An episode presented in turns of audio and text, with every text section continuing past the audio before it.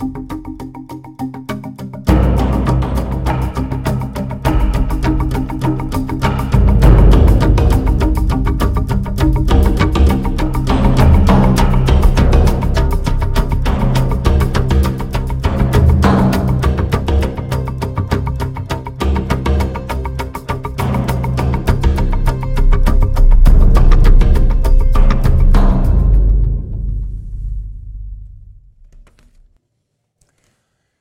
akşamlar efendim. Akıl Odası'ndasınız. Hoş geldiniz. Ee, bayram dönüşüdür. Kutlamıştık. Tekrar kutlayalım geçmiş bayramınızı da.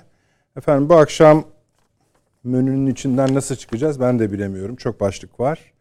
Şöyle bir hani en hani hiyerarşik bir sıra değil ama en taze konu budur. İran, Türkiye, Rusya, Suriye savunma bakanları ve dahi bu dört ülkenin istihbarat başkanları yani bizim Milli İstihbarat Teşkilatımızın Sayın Başkanı da dahil olmak üzere Moskova'da bir araya geldiler. Suriye konusunu masaya yatırdılar ve herkes açıklama yaptı. Türkiye açıklama yaptı, Rusya açıklama yaptı, Suriye açıklama yaptı. Burada mutabık, ortak noktalar, mutabık demeyelim, ortak noktalar işte Suriye'nin birliği, bütünlüğü, bu toplantıların devam ettirilmesi, sair sair bir ilerleme varsa da bu metinlerden çıkarmak şu an için mümkün gözükmüyor. Gel gelelim. Bunu burada akıl odasında duyacaksınız. İkili görüşmeler yap, yapıldı. Yani dörtlü toplantının ortakları arasında.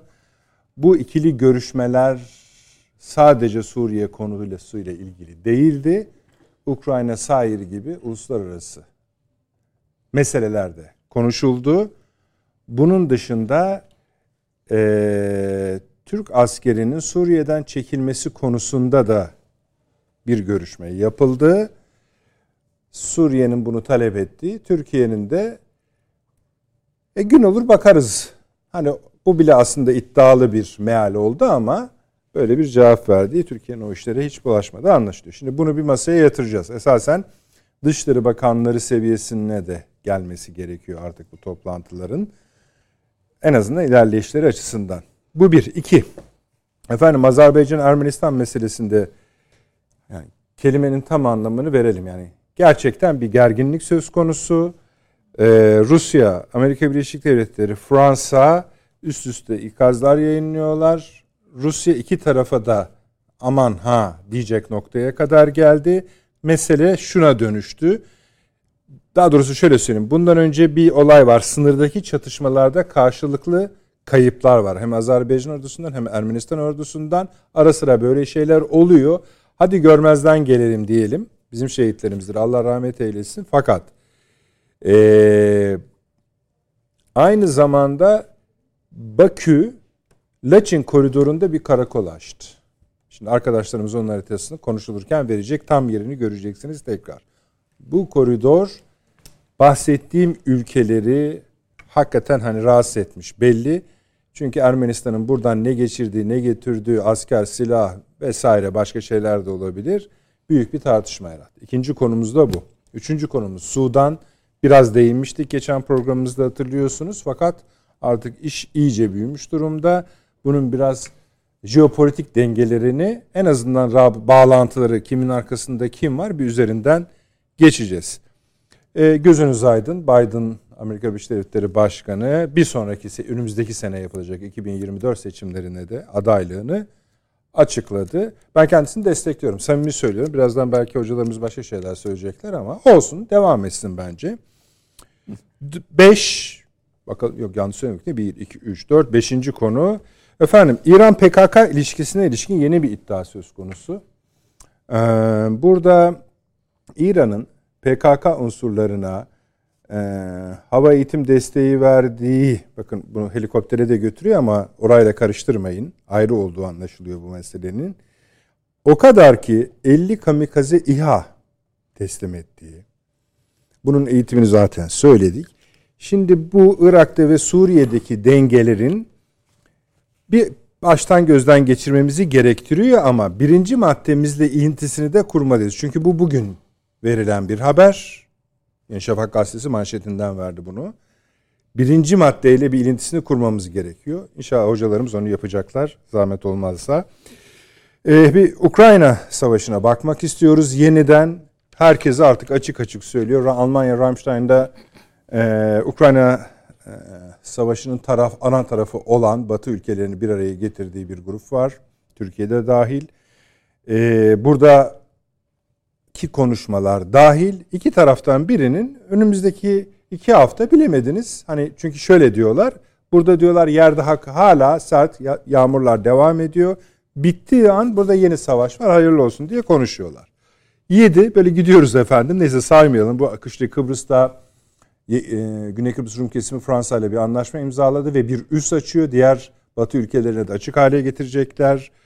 Ee, Azerbaycan Gürcistan savunma işbirliği anlaşması bu da çok kritik bir anlaşma. Akkuyu yeniden bakmamız gerekiyor. Ona bir ufak parantez açayım ne olur uzattığım için kızmayınız.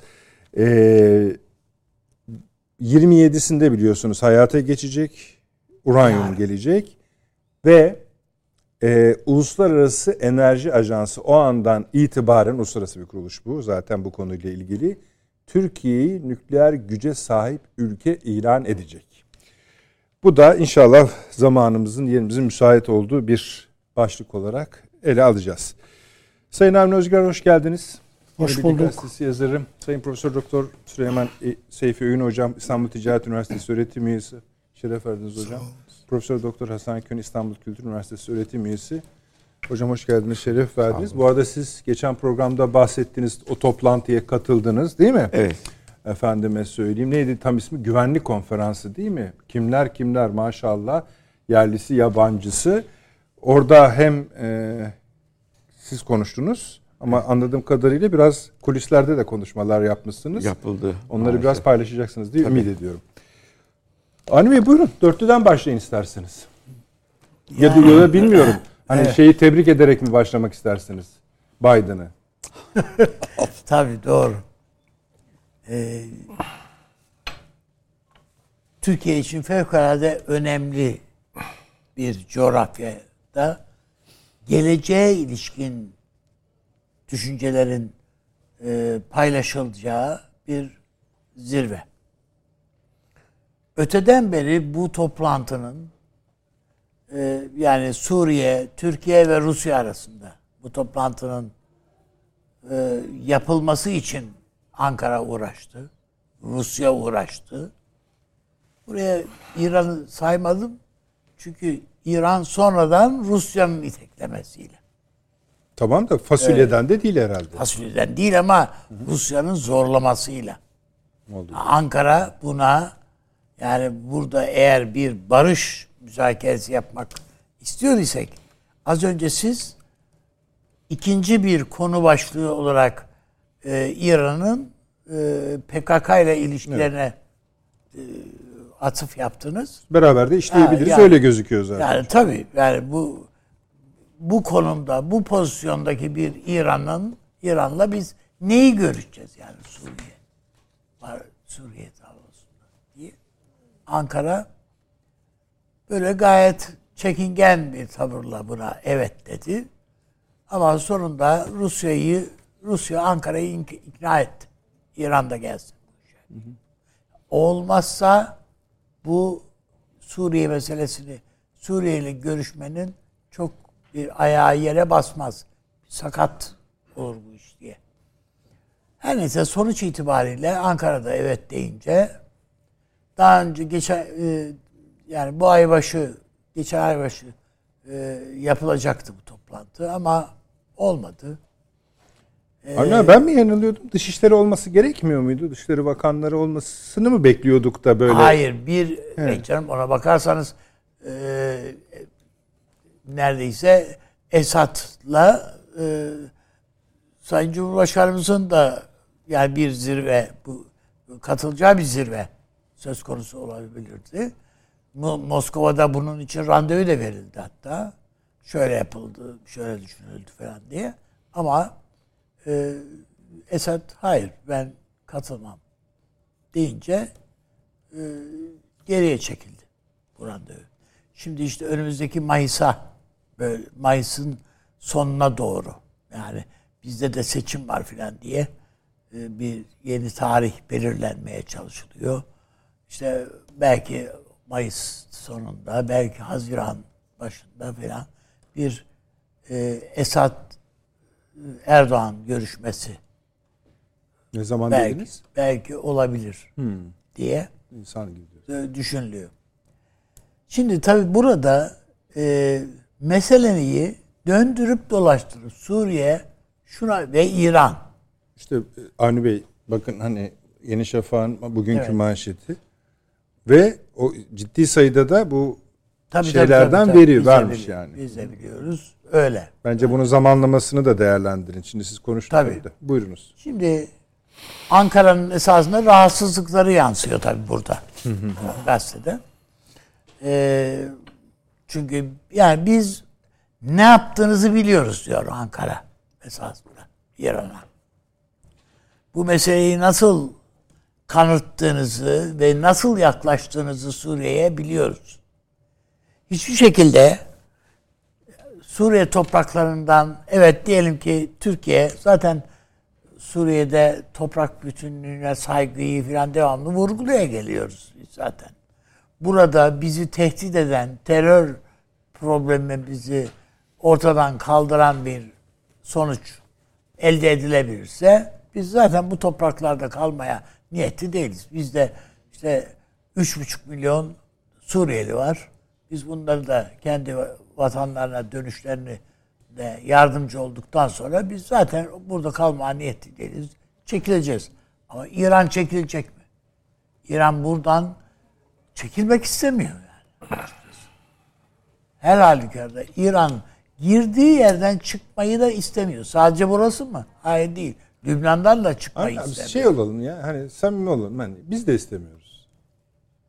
Canım elbette biz de istemiyoruz ama şimdi şöyle bakın yani ona bakarsanız Hatta siz de biliyorsunuz Mus- bazı konuşmalarda Türkiye girden, girdiği yerden çıkmıyor ki diyorlar. E tabi doğru. Ama hayalimizde bizim Musul da var. E tamam. Efendim başka yerlerde var. Haklı. Yani Eyvallah, ya, o, bu, bu, ama bunu bunu yapmak var. Bu ya kendi Lozan'la anlaşmalı oldu. Yani baza, bize ait olan topraktan çıktık geldik. Geriye çekildik. Yani biz e, işin o tarafına bakarsanız yani e, Türkiye öyle bir şeyin içerisinde değil yani. Ha iyi mi yaptık o ayrı mesele yani onu tartışacağız, tartışırız, konuşuruz da hayır iyi yapmadık elbette. Bugün eğer bir takım şeyleri konuşuyorsak veyahut da yanlışlar diye şey yaparsak onu en başta sıralamamız icap eder yani. Kendi toprağımızdan geri geldik. Falan. Her neyse şimdi bu zirvede ne konuşuluyor? Buna bak. Ha. Biz ne kadar aksini söylersek söyleyelim Suriye'nin tel şeyiyle Türkiye ne zaman çıkacak? Bir takvim veya bir program versin. Şeyi bu. Suriye'nin talebi bu. Rusya da diyor ki kardeşim burada gündemsiz konuşacağız diye kararlaştırdık. Suriye tamam diyor yani gündemli değil. İşte biz de hani ortaya konuşuyoruz diyor. E, Türkiye'de diyor ki terörü de konuşalım. Tamam ortaya konuşuyorsak terör konuşalım. Sen burada bir takım e, şeyleri besliyorsun. Yani burada tutuyorsun PKK, PYD unsurlarını. Burada tutuyorsun. Biz de ondan söz ediyoruz burada. E, bunlardan ne zaman ya bunlara karşı mücadeleyi nasıl yapacaksın? Ya bunları nasıl ortadan kaldıracağız? Bizim diyor Suriye, siz sen burada var olduğun için bu Amerika burada diyor. Türkiye'ye. Böyle bir analiz var. Aynı Çok şeyi garip bir şeymiş ama. bu evet Bize sorsan da onlar olduğu için biz orada. işte yani aynı şeyi İran da destekliyor. Türk Ankara orada olduğu için Washington elini çekmiyor buradan. Diye. Rusya e, yani çok Ankara'nın şeyleri doğru, hassasiyetleri doğru. Bunlara saygı duymak lazım ve dolayısıyla terör meselesine bakmak filan diye. Sonuç itibariyle Bu dörtlü masadan ya siz nasıl düşünüyorsunuz onu bilemem veya daha şimdi Hasan Hocam ne düşünüyor onu öğreneceğiz. Ama ben buradan bir sonuç elde edebileceğimizi ümit etmiyorum. Bravo. Bu bir boş yani evet.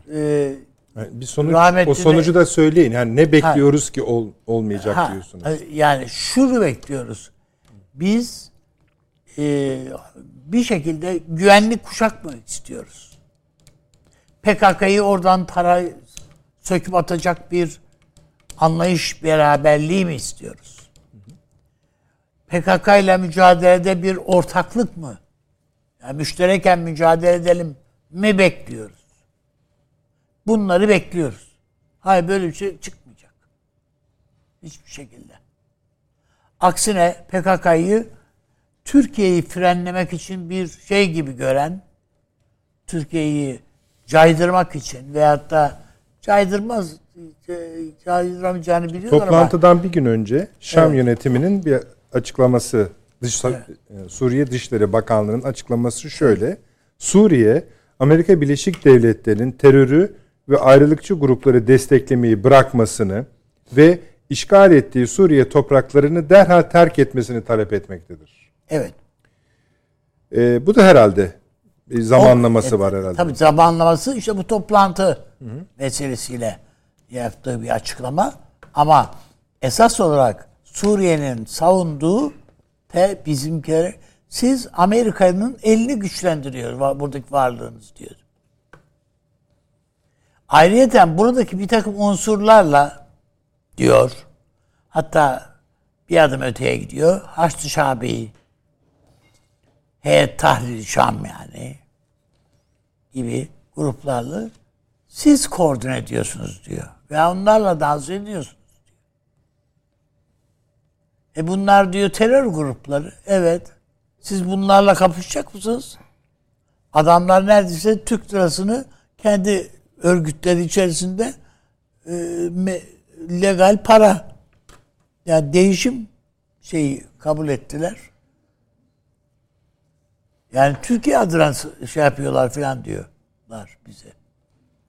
Yani sizin lafınızı diyorlar. Söyleyin bu işi bıraksınlar.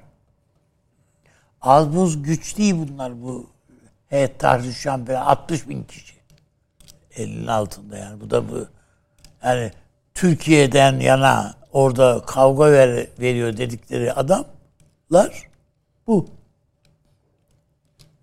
O yüzden yani siz istediğiniz kadar biz hayır diyoruz. Tabii bunlarla bunlarla e, hatta silahlı çatışmaya bile girdik yani geçen sene. Efendim silahlı bir takım müdahalelerimiz de oldu falan buraya. Onun için ben ama sonuç itibariyle buradan bir şey çıkacağına hiç ihtimal vermiyorum. Hiç kimsenin bir samimiyeti yok. Yani ne Şam samimi buradan burada mağduriye mağduru oynuyor Şam. Arap dünyasına karşılık karşı bir birliktelik oluşturma bizi göstererek orada işte bizi bakın nasıl işgal ediyorlar falan efendim falan diye. Şimdi Arap Birliği'ne de alacaklar çünkü Şam'ı. Rusya'nın açıklaması da şöyle Avni Bey. Diyor ki e, görüşmeler sonucunda taraflar Suriye'nin toprak bütünlüğünü koruma hedeflerini ve Suriyeli mültecilerin ana vatanlarına bir an önce dönmeleri için çabaların yoğunlaştırılması gerektiğini teyit ettiler. Evet yani bu gayet fantazi bir şey tabii yani. yani burada otursak hepimizin ya Suriye için böyle e, dişe dokunmayacak bir şey yani et diye süt diye dokunmayacak bir şey kaleme alalım desek zaten bunları yazacağımız şeyler yani. Peki. E peki o zaman niye bu kadar yani... yani Rusya bizim Şam'la masaya oturmamızı istiyor.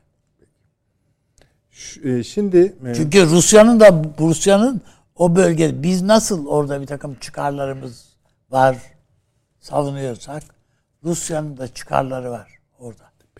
Yani askeri üsleri var, bilmem işte limanlar var, şunlar var, bunlar var. Yani Rusya tek başına orada Esad'ın karşısında oturmayı da istemiyor. Yanında işte Türkiye'de var olsun. Peki. Bu Türkiye'nin Türkiye'ye Rusya'nın duyduğu ihtiyacın da bir ifadesi. Peki teşekkür ederim Ahmet Süleyman Hocam. Ee, şimdi yer yaramızın yanına başka şeyler de ekleyelim. Ama ben önce Türkiye'nin hani resmi görüşünü sizinle paylaşmak isterim elbette biliyorsunuz ama benim kendi görüşmelerimde. Asla böyle biz çıkarız, ederiz şu bu vesaire hiç yanından bile geçmiyor Türkiye. Hiç yanından bile geçmiyor. Bu görüşmelerde mesela şu anda siz bize bana diyebilirsiniz ki Suriye'den ne zaman çıkmayı düşünüyorsunuz? Ben de size uzun uzun mesela programın ne kadar güzel program olduğunu anlatıyorum. Böyle gidiyor. Ve hiç Türkiye'nin buna yanaşmadığını bilmiyoruz. Yalnız iki tane mesele var biliyorsunuz. Bir, terör örgütleri Suriye'de temizlenir. İki, Amerika Birleşik Devletleri'nin varlığı azaltılır ya da kaldırılır. Çünkü bakarsanız bu dört ülkenin niyeti bu. Üç, göçmenler meselesi hallolursa ki Avni Bey'in yorumuna göre örtgü ölen meselesi evet. bu. Yalnız bunun dışında Suriye'nin bölgedeki rolünde bir değişiklik de görmüyor mu Türkiye acaba?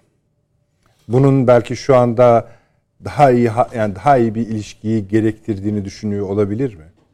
Suriye ile daha iyi bir ilişki. Yani bütün bu saydıklarımızın dışında bölge denklemleri üzerinden bakarak yeni denklemler. Şimdi bir kere şu çıktı.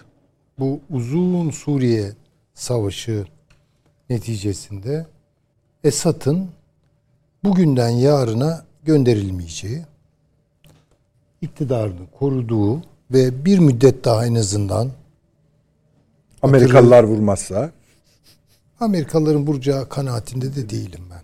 Onu da söyleyeyim. Ee, bu anlaşıldı.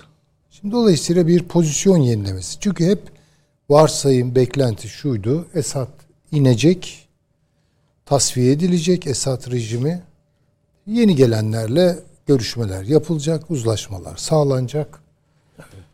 Kim gelecek onun yerine? Beklentimiz tabii aşağı yukarı Suriye'deki Müslüman Kardeşler Örgütü'nün bir anlamda evet. e, şeyinde standartlarında ona yakın en azından onu tolere edebilecek bir yeni oluşum beklentisiydi. Bu olmadı. Yani bu bir kere bunun olmayacağı 2015'te Rusya'nın müdahalesiyle bayağı bir anlaşıldı. Derken İran girdi işin içerisine. Derken bakıyorsunuz zamanın akışı içerisinde Arap dünyası Suriye'ye daha doğrusu e, Esad rejimine olan bakışını revize etti. Mesela Katar değil ama yani ne bileyim işte Suudi Arabistan, Birleşik Arap Emirlikleri tekrar Arap Ligi'ne alınma ihtimali gündeme geldi vesaire. Ama hepsinden önemlisi bütün bunların için dolduran bir şey oldu. İran orada ağırlığını Rusya'nın da beklediğinin ötesinde koydu. Şimdi bir dörtlüden bahsediyoruz değil mi? Mesela İran, Rusya, Suriye, Türkiye. Aslında ilk başta Rusya İran'ı devre dışı bırakarak bu işi götürmek istedi. Götürmek istedi. Evet. Yani İran'ı bu işe dahil etmek istemedi. Türkiye, Rusya eğer hani belki, illa belki Ukrayna Savaşı'na kadar evet, yani bir de şeyi düşündüler. Körfez'i düşündüler. Birleşik Arap Emirlikleri evet. olursa bu iş daha rahat. İran dinlemedi bunu. İran yırtarak geldi buraya. Hatırlayalım Ankara'ya hemen Dışişleri Bakanlığı gönderdiler ve dediler ki biz varız. Biz olmadan asla. İran olmadan asla. İşte Ukrayna Savaşı biraz eline büktü Rusların bence. İşte o daha önemlisi Çin. Ha, tamam. Çin İran'ın arkasını öyle bir geçti evet. ki yani bu bütün dengeleri alt üst etti burada ben söyleyeyim. Yani Amerika'nın yeniden buraya dönük ilgisinde artışı oldu. İsrail bir takım böyle savrulmalar yaşadı. Baktığınız zaman İran şu an dünya medyasına baktığımız zaman içeride çok kötü bir tablo çıkarıyor bize. Artık onun ne kadarı doğru, ne kadarı yanlış. Olmadık. O, o zamanlarda bu jeopolitik değerinin bir anda yükselebileceğine ilişkin çok güzel konuşmalar Söyledik, yapıldığını tabii, hatırlıyorum tabii, ben Süleyman Hocam. Doğru, haklısınız. Hatırlattığınız iyi oldu. Nitekim İran dışta birden pazusunu yeniden şişirdi. Yani gösterdi. Şimdi ben bu meseleyi şöyle görüyorum. Türkiye'ye gerek Moskova'dan bakınız. Gerek Washington'dan eşanlı pres geliyor. Yani artık tercihini yap. Ey Türkiye. Tercihini yap. Şimdi tabii bu pres böyle yani Ankara'ya gelip efendime söyleyeyim e, bir takım şeyleri imzalatarak filan olmayacak. Ama mecbur bırakacak oyunlar kuruluyor. Bunlardan biri Kafkasya'da kuruluyor. Bakınız. Bunlardan biri de Balkanlarda kuruluyor. Şimdi Balkanları zaman zaman burada biz de takip ediyoruz ama biraz daha belki bugünlerde ağırlık verelim Balkanlara. Çünkü Moldova veya Sırbistan üzerinden Rusya'nın bir işaretine bakar. Bakın çok kötü açıklamalar geliyor. Ee, Bosna Hersek'teki Sırp yönetiminden, liderinden. Bayağı faşist bir adam yani. Sırbistan göz kırpıyor aşağıya doğru. Her ne kadar şu an Rusya'dan tam bir yeşil ışık alma ama aldığı an bu bugünkü yönetimin nasıl dönüşebileceğini, onun altından nasıl bir Sırp milliyetçiliği yırtıcı çıkacağını ben aşağı yukarı kestirebiliyorum. Doğrudan Müslümanları vuracak harekete dönüşecek. Hocam iş. zaten bütün Avrupa'da bir faşist şey var, dalga var. Dalga var tabii, tabii. Onun belki de bir yansıması ama şu olacak yani. bir de Sırbistan tabii çok şey. Evet özel bir şey. Ee, Müslüman Kosova'ya ve Müslüman Bosna'ya saldıracaklar. Ve içeriden saldıracaklar. Yani orada bir azınlık meselesi olarak bunu gündeme getirip orası tutuştuğu an var ya Türk-Rus ilişkilerini sürdüremezsiniz. Bakın görelim bunu. Dolayısıyla bunu kim tezgahlayabilir? İki türlü olabilir. Balkanlar tutuşturulabilir. Bir, Rusya kendisi karar veriyor. E yeter artık ya. Tamam Türkiye hassasiyetim de buraya kadar diyebilir. Ya da başka bir gelişme olur. Avrupa-Rusya ilişkileri açısından veya NATO-Rusya ilişkileri açısından gözü Türkiye'yi falan görmez. Avrupa'yı yakmaya karar verdiği an düğmeye basar. Tersi olabilir. İngiltere orada Rusya'yı zor duruma düşürmek için başka bir şey yapabilir. Sonuçta fark etmez. Yani kibriti kim atıyor, benzini kim taşıyor önemli değil yani. Orayı yakabilirler. Ve Türkiye böyle bir tabloda fail kim olursa olsun, başlatan kim olursa olsun, sahik sebep ne olursa olsun birden Rusya ile problemde bulur kendini. İkinci mesele Kafkasya meselesidir. Kafkasya'da Azerbaycan Ermenistan meselesi büyüyor. Çok büyüyor. Orada başka meseleler var. Yani Türkiye'nin hem belli açılardan e, durumunu kolaylaştıran, belli açılardan da daha da zorlaştıran bir tablo seyrediyor orada. İran, Türkiye gerilimi. Bakın gözümüzü kapatmayalım buna. O haberler filan boşuna çıkmıyor. Doğru onlar. Ya biri söyledi bunu. Bir basın bizim de e, işte yazarı olduğumuz e, Yeni Şafak gazetesinde bu yayınlandı. Yayınlandığı an Türkiye'deki Rusofil ve Persofil çevreler itiraz ettiler buna. Dikkat edin. Bu Türkiye ile İran'ı düşmanlaştırıyor birbirine. Ya tamam da yani eyvallah da İran'da ne yapılıyor Allah aşkına? Bugünkü toplantıya ne söylüyor? E işte o ha, yani onu diyor. O yani. yani. Ona bak. Ben şu hocam onları. Şu yani bu, geriden gelen işler. Ama orada bir başka bir şey çıkarılabilir. Yani Türkiye orada ne yapacak? Yani Azerbaycan ve e, e, Ermenistan arasında şu an sürdürülebilir bir durum yok. Her an işte bakın çatışmalar oluyor. insanlar Onun bir boyutu falan. İran işte. Onu da geri gelin. Tam onu tabii. diyorum zaten. Tamam. Ha, İran şunu Hı-hı. söylüyor. Bu Hazar meselesi benim aleyhime gelişiyor. Bu Hazar'ı ben tıkayacağım, kurutacağım diyor. O bile orada çok sıkıştılar. Ha ve ben bunu diyor şey üzerinden, Irak üzerinden Suriye'ye taşıyacağım.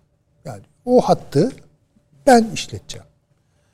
Güneyden gelen hatla da bunu birleştireceğim ve Türkiye'ye ekarte edeceğiz. Azerbaycan'ı da ekarte edeceğiz diyor. Evet. Adamların kafasındaki plan bu. Ya bu reel politik bir tercih ve İran'ı ben kendi içinde anlıyorum. Yani bunu böyle tarihsel husumetler, Türk düşmanlığı, İran bilmem nesi falan gibi ya da Şii, Sünni e, kan davası falan üzerine oturtmuyor. Real politik. Süleyman Hocam çok kısa bir aram var. Tamam. Onu bir halledelim mi? Bu, bu akşam Hay hay. reklamlar konusunda rahatız. Efendim kısa hemen dönüyoruz. Uzun da bir e, tartışma e, fırsatımız olacak. Hemen geliyoruz. Devam ediyoruz efendim akıl odasına. Süleyman hocamızda kalmış idik ve İran konuşuyorduk. Evet yani Türkiye ile İran'ı e, savaştıracak bir iklim geliştiriliyor. Hazırlanıyor. Yani ben daha evvel hep Türk-Yunan savaşı acaba daha mı yakın bir ihtimal diye düşünüyordum ama orada bir e, ne diyelim dondurma işi oldu. Şu an bence gündem İran-Türkiye gerilimini tırmandırmak. Ve Türkiye yeniden hani hep fabrika ayarları diye konuşuluyor ya batı çizgisine çekmek. Yani şimdi düşün, düşünelim bir an için. Yani Amerika Birleşik Devletleri, İngiltere, NATO vesaire. Bu Türkiye'yi sadece kendi haline mi bırakırlar yani? Bırakmıyorlar bence. Veya Türkiye'deki siyasal rekabetlerin neticelerini mi bekleyecekler filancanın kazanıp filancanın kaybetmesi? Hayır. Öyle bir ortam yaratırlar ki mecbur kalırsınız orada. Ne yapacaksınız? Bunlar hesap ediliyordur herhalde bizim e, hariciye mensupları tarafından. İki yerden Türkiye'nin belini bükmeye çalışacaklar. Onu İran karşısına geçirdiğiniz zaman pozisyonel olarak Kafkasya'da Rusya ile Evet. arasını bozmuş o. Bakın Azerbaycan Gürcistan'la anlaşma yaptı dediniz değil mi? Evet. Savunma anlaşması. Savunma anlaşması. Bu ne demektir? Dikkat edelim yani. Rusya Mesela buna bu nasıl bir bakacak? kartsa Bakü bu kartı niye aç? Kime açıyor? E işte bilmiyoruz. Ya Rusya'da bunun yankısı ne olmuştur? Düşünelim Tabii bakalım. Gürcistan da kime açıyor bu kartı? Ha, Gürcistan'a bu kartı kim açtırıyor? Şimdi orada Bakmak lazım. Rusya'nın sinir düğmelerine basmak demek İşte o. bakınız. Ve unutmayalım e, İngiliz istihbarat servisinin bir numarası Ermenistan'ı ziyaret etti. Şimdi bunlar bakın ve bu, orada bir İsrail faktörü de var. Onu da unutmayalım. Yani İran'da iyice tahrik oluyor çünkü. Çünkü İsrail'le e, Azerbaycan arasındaki ilişkilerin ekonomik derinliği vesaire ben Azerbaycan'ı bu açıdan eleştirmek için söylemiyorum bunu. Ama yavaş yavaş militer düzeye çekilmeye başlıyor. Yani zaten vardı daha da geliştiriliyor. Şimdi bu şartları yan yana getirdiğiniz zaman Türkiye'nin bölgesel aktörlerle beraber burada siyaset üretme kapasitesini sıkıntıya sokacak bir sürü şey var. Yani bundan ben hani Rusya, İran siyasetleri olarak bahsetmiyorum. Onları da kuşatan başka şeyler var. Yani Balkanlarda çok bence tehlikeli bir tablo var. Kafkasya'da gene çok tehlikeli. Bu ne? Karadeniz barışını bozmak içindir. Şimdi ne yapacak Türkiye bu, bu durumda? Bence bu Moskova görüşmesi ben üstadıma tamamen katılıyorum. Ben zaten başından beri. Söylüyordum. Yani böyle Suriye ile anlaşıyoruz. Esad'la Erdoğan bir araya gelecek de güzel düzelecek. Hiç inanmadım ben böyle şey. Türkiye Mısır ilişkilerinin düzeleceğine hiç inanmadım. Yani bakınız. Yani bunlar böyle bugünden yarın olacak şeyler değil. Ama gördüğüm kadarıyla bu gelişmeler İran Türkiye arasındaki kasr-ı şirin ruhunun tasfiye edilmeye doğru gittiğini görüyorum. Dış kışkırtmalarla ilgisi yok. İran'da bu oyuna gayet güzel geliyor maşallah. Yani geliyor. Belki baktığınız zaman kendi real politiği açısından da evet yani İran'ın gidecek başka yeri yok gibi de düşünebilirsiniz. Yani anlamak açısından, anlayış göstermek açısından değil. PKK-İran ilişkileri, PKK-Rusya ilişkilerini hep söylüyorum. Bu haber çıkmadan evvel de konuşmuyor muyduk Çok. biz bunları? Hep söylüyorduk. Hep söylüyorduk. Yani PKK üst düzey kadrolar falan hepsi şu İran'da, Kandil'in İran tarafında. Üstad söyler hastaneleri orada. Öyle değil mi? Bütün her Öyle. şeyleri orada. Nasıl oluyor iş? Pejak'ı gayet güzel disipline ettiler. Yani PKK kartını burada açarak Kafkasya'da pozisyon alıyor. PKK, PKK ehliyle orada tesis, tabii ki yani. Tabii hale getirdi. getirdi. Şimdi baktığımız zaman yani bütün bunlar hakikaten Türkiye'nin işini çok zorlaştıran, çok daha bence nasıl söyleyeyim maharetli, çok daha ince bir takım siyasetler geliştirmeyi mecbur bırakan bir tablo. E, Karadeniz'de bugüne kadar başarıyla sürdürdüğümüz o denge politikasını artık istemiyorlar yani. Türkiye'nin bir an evvel kararını vermesini istiyorlar.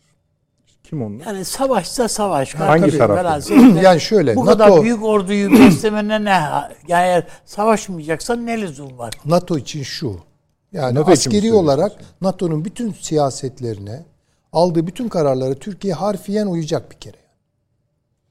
Ambargoysa ambargo, e, ilişkileri kesmekse ilişkileri kesmek, silah tas, takviyesi ise silah yardımıysa Ukrayna'ya o. Yani neyse yani Rus düşmanlığı yeniden biz de gireceğiz. Evet. O soğuk, soğuk savaş iklimine falan. İşte Moskov tehlikesinden falan bahsedeceğiz. Bunlar da bunları istiyorlar Türkiye'de. Peki öbür taraf ne istiyor? Öbür tarafta diyor ki Suriye'de benim çizgime gel. Ee, bu Azerbaycan meselesinde Türkiye'ye geri dur diyor İran. Ne karışıyorsun diyor. Yani çünkü onda da büyük bir biliyorsunuz Türk kütle kitle var yani. Şimdi demek istediğim işler çığırından İran'ın içindekini söylüyor. Elbette yani işte dediğim gibi Hazar orta yol meselesi var. Yani falan. Çin burada nerede? Çin çok ilginç bir biçimde e, Türkiye Türkiye'nin e, siyasetleriyle barışık değil. Aynı şeyi Çin'den duyuyoruz. Türkiye askerini çeksin. Buyurun. Çin, Rusya, Tabii. Suriye, İran, Türkiye'ye Moskova'da söyledikleri şey bu. Çin doğrudan değil dolaylı olarak askerini çek. E şimdi bizim biz, biz ne yapacağız bu durumda? Çin doğrudan Birleşmiş Milletler'de doğrudan yüzümüze söyledi. Yüzümüze söylüyor bunu yani. Yüzümüze söylüyor. Şimdi demek istediğim ya böyle bir tabloda kiminle müzakere edip ne, ne kadar yol alınabilir ben e, bunu biraz karanlık görüyorum açık söylemem gerekirse. Türkiye'nin başından beri söylediğim şey. Burada de facto proaktif hangi terimlerle anlatacaksak hani böyle proaktif deyince bir, bir şey gibi oluyor. Neyse yani veya de facto fiili olarak bir durum yaratmak zorundayız. Ve bunda da çok geciktik. Onu da söyleyivereyim yani. Bekledik hep bir şey olur, düzelir, anlaşırız falan. Olmuyor. Olmuyor. Yani şimdi böyle bir İran'la nasıl, neyi anlaşacaksınız? Rusya ağırlığını yavaş yavaş baktı ki yani Türkiye mi İran mı? Şimdi soralım Rusya açısından. Türkiye mi İran mı? Yani belirsiz ama tarafsız kalmış bir Türkiye ile gövdesiyle Rusya'nın yanında yer alan bir İran var. Kimin kimle iş görürsünüz, İşte iş yaparsınız? bu önermelerin hepsi aslında açık uçlu biraz Süleyman Hocam. Öyle mi? Öyle tabii. Yani mesela açıdan sonra sö- sö- söylemiyorum. Şimdi mesela Türkiye-Rusya ilişkilerinin Rusya açısından da açmaz olduğu birçok nokta var. Var tabii. O da Türkiye'nin. Bir de Türkiye'nin son dönemde geliştirdiği Türk yani asimetrik hareketler oluyor ama işte burada da 14 Mayıs seçimlerinden anlıyoruz ki biraz daha rahat geçirilmesi açısından sadece daha net pozisyonu gözlemleme arzusunda Ankara. Ee, Birçok olay sayıyoruz Türkiye'yi darlayabilecek. Bak siz bir parantez anlattınız yani hem Balkanlarda hem Kavkaslar'da. Aslında Balkanlara da hacet yok. Yani Ukrayna, Azerbe şey Ha- Hazar Havzası zaten iyi bir parantez darlamak için. Ee, ama acaba asıl tercih en başta söylediğiniz bence. Sen Türkiye olarak neredesin? Tabii. tabii. Neredesin? Bu da yine geliyor seçimler meselesi. Şimdi şöyle diyelim. Karadeniz'de Türkiye, Balkanlar'da e, ve Kafkasya'da, Karadeniz'de son derece düzgün bir siyaset götürdü. Bakın bu iktidardan hiç hoşnut olmayan ama aklı başında bir takım çevreler bile bunu teslim ediyorlar. Ediyor tabii yoldan çıkmayan bir insanlar var. evet. Fakat Akdeniz'e indiğimiz zaman açtığımız kartlarla onun karşılığı olan asetlerimiz, varlıklarımız e, bir araya gelmedi. Çünkü dediğim gibi sıkıntılı ve bence yanlış e, olarak tarif edebileceğimiz bir takım noktalardan hareket ettik. Yani zamanında. Hı hı hı. 2000 evet 13'ler, 14'ler falan neyse. Ee, yanlış işlerdi onlar. Yani şimdi oradan tabii Türkiye çıktı ama çıkmak yetmiyor. Şimdi orada yeni bir pozisyon bakıyorsunuz her yer tutulmuş. Yani böyle bir durum var. Şimdi Kar- Karadeniz'de gayet iyi Ruslarla anlaşıyorsunuz. Yani belli noktalarda filan en azından Libya'da karşınızda Rusya var. Suriye'de karşınızda Rusya var. Ee, Sudan'ı konuşacağız. Sudan'da karşınızda Rusya var. Şimdi Peki hocam. ne yapacağız? Öyle. evet. Devam edelim. Hasan hocam buyurunuz. Siz Aynı. belki bu şeyin içinden çık. Aynı aynı tabii. Şimdi biraz konferanslarda da tartışıldı bazı konular. Arkadaşların yaklaşımları güzel, çok doğru. Şimdi Suriye'de olanların pozisyonlarını ben söyleyeyim size. Orta Doğu'da ne yapıyorlar? Rusya Suriye'de Libya'da Sudan'da İskenderun'da. Onu unutmayalım. Oraya bir Rus gemisi yanaşabilir. Yani çünkü nükleer sistem var, bilmem ne var. Onlar sağlıyor. Şimdi böylece Orta Doğu'da bir alanda bulunmuş bulunuyor. İran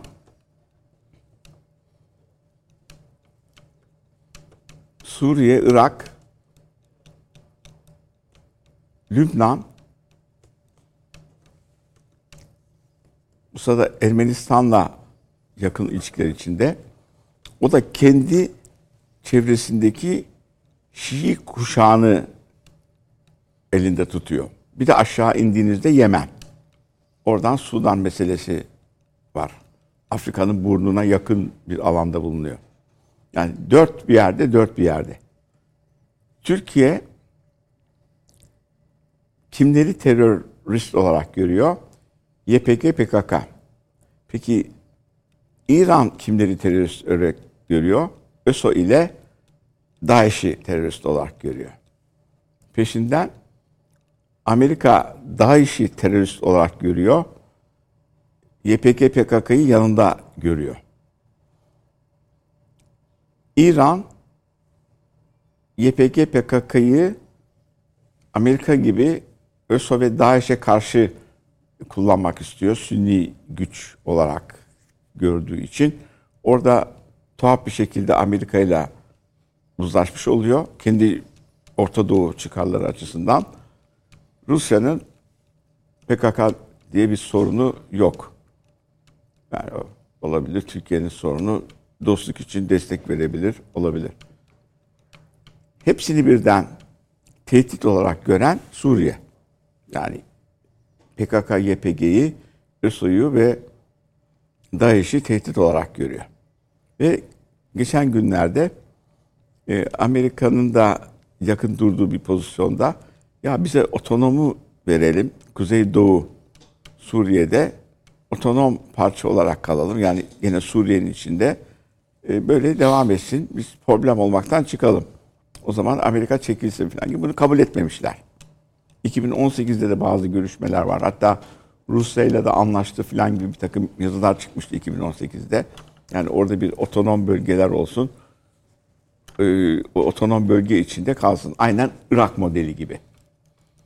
İran kuzeyi, Suriye'nin kuzeyi. Bu biraz Türkiye'yi rahatsız eder ama Türkiye nasıl İran kuzeyini kendisine bağlamışsa orayı da bağlar. İleride çok şey olmaz falan gibi o olmadı. Bu yapı içinde Türkiye'nin bu belirsizlik içinde görüşmelere devam etmesi faydalıdır. Çünkü görüşme devam ettiği müddetçe birbirini ısırma olayı olmaz. Komünikasyon devam kesildiğinde çatışma oluyor. Böyle bir şey yapmıştık biz. E, iletişim titreşimi.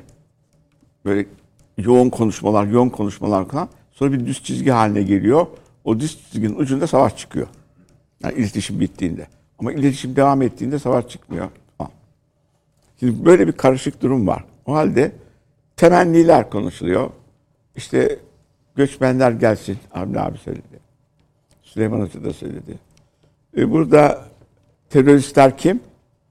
DAEŞ gitsin, ÖSO gitsin, YPG gitsin, PKK, YPG gitsin. E Suriye burada hakim olsa ama Rusya kalsın. İran, İran ne olacak? İran kaldığı müddetçe de Amerika'yı dolayısıyla İsrail'i ikna edemiyoruz. Yani eskiden burada İran yokken e, İsrail aşağıdan 95'lerde biz de yukarıdan bastırdık. E, terörist başı Apo'yu gönderdiler. İşte orada bir yerde İtalya'ya, oradan başka bir yere gitti. Yakalandı, geldi falan. O zaman çünkü İran yoktu Suriye'nin içinde. Bu sefer var ve çıkmak istemiyor. Fazladan Çin destekliyor. Rusya destekliyor çünkü SİHA, silahlı insansız araçlar veriyor. İşte kamikaze dedikleri boyutları falan. Ve Şangay grubuna da aldılar. Bir başka boyut daha var. Ee, Azerbaycan'daki gelişmelerden rahatsız. Daha ileride biraz ele alacaktık ama o yani geniş Orta Doğu kontekstinde ele alıyorum. Geniş Orta Doğu boyutunda. Şimdi Azerbaycan, İsrail, Türkiye, İsrail olduğu için Amerika ve NATO. Bu rahatsız edici bir durum Rusya için. Ermenistan'ın numarası da bu boyuta karşı. Ermenistan, İran, Hindistan, Rusya petrol koridoru. Bizim koridorumuza karşı. Yani Azerbaycan, Tbilisi, Ceyhan'a inen koridora karşı. Çünkü iki tane de Azerbaycan tehlikelidir diye Karadeniz'deki e, petrol istasyonunu kapatmış. Ruslar buna bozulmuşlar. Bu Batı'nın işine yarıyor. Ama Türkiye üzerinden e, Azerbaycan işte Gürcistan'dan da geçerek Batı'ya petrol verebilir. Verebiliyor, veriyordur belki de bilmem. Onlar da başka bir şey. Hindistan çok yakın alışverişi var. Ticareti, enerji alımları Rusya'dan. Ve Ermenistan da bunu e, kullanıyor. Ve iki geçici de e, konferansta bulunan e, Azeri arkadaşlar söyledi. Bir tanesi Laçin, öbürü de aşağıdaki neydi o geçiş? Zengezur. Da Rus kontrolünde. Bizimkiler daha kısmına çıktıkları için o A'dan Ba'dan filan gibilerden dediler ki biz hem geçitlerin içini görüyoruz yukarıki dağdan hem de Azerbaycan içindeki Ermeni bölgesini yukarıdan olduğu gibi taraf edebiliriz. Fakat Ruslar var orada. Yani kontrolü biz yapıyoruz barışçı diye orayı kontrol ediyorlar dedi. Şimdi bu yapıda milliyetçilik boyutları ileri sürüyor. Fakat bir de e, Ermeni topluluğu var. E, İran içinde. Fakat bunlar dini olarak bir azınlık oluştukları için sistemde yer alamıyorlar. Yani etkililer sistemde yer alamıyorlar. Fakat Azeri Türkleri hem Mollalar arasında var, hem ordu gücünde var, hem de devrim muhafızları içinde varlar hı hı. komutan olarak. Yani tam ayrım yaptığı zaman da kendisi de rahatsız oluyor. O yüzden bu hattı tutmak zorunda. Şimdi burada... Mesela hocam siz mesela şimdi burada e, savaştan sonraki döneme ait e, sakinliği aşan bir gerginlik, bir risk görüyor musunuz? E, görüyorum çünkü İsrail rahatsız olduğu için olaylar sıkışıyor. Şimdi aynı olaya geleceksiniz. Sudan'da nasıl bu olaylar olduğunu biraz sonra arkadaşlar anlatacak. Sudan'da bu sene içinde İsrail'le İbrahim anlaşmaları yapılmak üzere Amerika ve Batı Avrupa burada bulunuyormuş. Yani orayı bağlıyor çünkü Netanyahu buradan Güney Amerika'ya direkt böyle yan Mısır üzerinden geçip Sudan'dan geçip şeye Latin Amerika'ya giden uçuşların yapılmasını istiyormuş. Şimdi İsrail burada var. Bakın Azerbaycan kısmında var. Suriye kısmında var. Zaten Bazani kısmında e, var. Suriye'yi bombalıyor. Ve Kızıldeniz'i kontrol etmek durumunda. Çünkü kendisine giden Kızıldeniz yolunu tutmak zorunda. Yani dört yerde İsrail var. Suriye'den rahatsız. İran'dan rahatsız. Ermenistan'ı dışarıda bırakıyor. Ve Suriye'yi de bombalıyor. Hangisini bombalıyor? İran kısmından. Şimdi bu yapıda Türkiye bir anlaşma yapıp buradan çıkamaz zaten. Suriye için söylüyorsun. Heh, durum bu. Böyle şey bu tırmanabilir. Ee, Türkiye idare edecek. Biraz sordum ee, Hasan Tabii. Hocam. Karadeniz'de Süleyman Hoca'nın söylediği gibi Karadeniz çok önemli bir yer değildi. Önemli bir yer değildi. Adriyatik'le Doğu Akdeniz önemliydi. Karadeniz'de Türkiye vardı zaten. Romanya, Bulgaristan'ı aldılar. So, problem yok. Ama Amerika'nın Rusya'yı çevrilemek istemesi, özellikle Biden'ın orada sıkıştırması falan birdenbire Karadeniz'i ne yapacağız? Bakın buradaki konferansta Karadeniz'in güvenliği. Bizimkiler de söylüyor Karadeniz güvenli ya biz varız. Bulgaristan var, Romanya var. Yani ne- neresi güvensiz? Rusya'yı ne yapacaksınız? Burası hem Rus denizidir hem Türk denizidir. İşte Ukrayna'nın var, Bulgaristan'ın var falan. Herkes kendi sahasında özgür olsun. E savaşmazsanız herkes özgürdü zaten. Yani bu savaş çıkana kadar herkes özgürce gidiyordu, geliyordu, bilmem ne yapıyordu. Montreux'de de bazıları biz tutuyorduk. Niye buraya gelip de illaki buralarda bir takım operasyonlara peki ne olacak diyoruz şey çıksa e, bahar harekatı başlasa ve başarılı olamazlarsa Kim için söylüyorsunuz bunu? Amerika'ya sorduk. Amerikalılar orada. Onda olduğu için de Başarısız olurlarsa felaket olur yani. Ya. E nasıl olacak? Öyle de gözüküyor. Hadi oralar altımız böyle, üstümüz böyle. Demin hocalar anlattı, Kafkaslar öyle. E gene 1990'lardaki e, şeytan üçgenindeki Türkiye'ye mi döneceğiz? Hocam Sinop'taki üssü tekrardan canlandırmak falan istiyorlar ama Amerikalılar mı? Evet. Yani şeyin e, Amerika'nın number one olmasının fiyatlarını çerçevre şey diyoruz İran buralara gelmiyordu bile. İran kendi yerinde duruyordu. Irak'ta, Suriye'de, Lübnan'da, Yemen'e kadar inen bir boyutu yoktu. O kadar ekonomik baskılar, yaptırımlar, şunlar bunlar hali yok. Gittikçe yayılan bir askeri güce dönüştü. Petrolün önemli hale gelmesi sayesinde. Hindistan kim bilir ne kadar ne alıyor. Sadece Rusya'dan almıyor, buradan da alıyor işte. O koridorunda yakında haritaları çıkmaya başlar. Rusya, Ermenistan, İran, Azerbaycan'ı es geçiyorlar. Falan filan. Peki hocam. Çok teşekkür ediyorum. Avni Bey, tamam bunu geçtik. Yani Suriye'yi ve daha doğrusu bu dörtlü masayı takip etmeyi sürdüreceğiz. Ancak bunu işlerken işte siz de sirayet etmeden bırakamadınız. Ermenistan eee, Azerbaycan geriliminin biraz daha farklı bir hali var. Bu hal şöyle de oluyor. Mesela dem- açılışta bahsettiğim ya sınırda sık sık çatışmalar oluyor ve karşılıklı kayıplar veriliyor. Ama aynı zamanda e, Bakü'nün içinde mesela İran e, istihbaratına yönelik sık sık ve çok sayıda insanı Operasyonlar. Evet.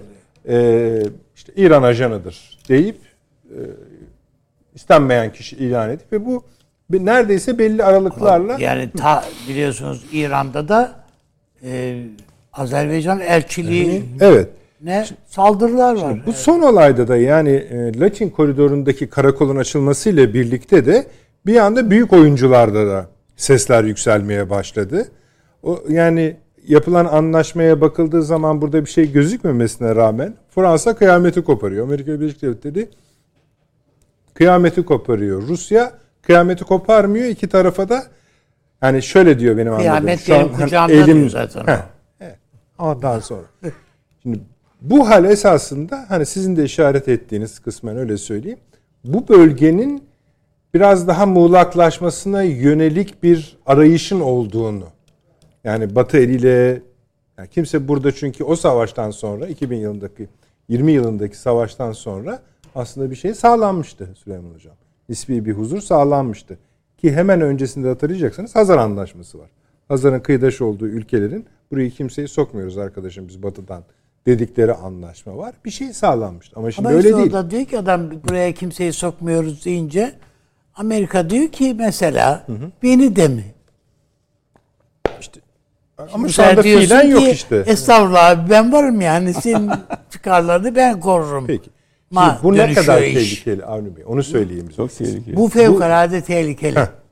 Çünkü bu co- bu coğrafyada Amerika'nın, Rusya'nın, şimdi Çin'in de öyledir muhtemelen. Onlar da öyle yaparlar.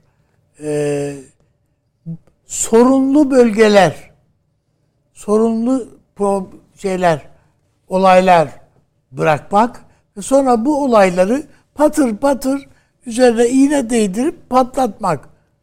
Bu, bu ilk defa görmüyoruz ki bunu bu Orta Doğu'da her yerde bunu bunu gördük.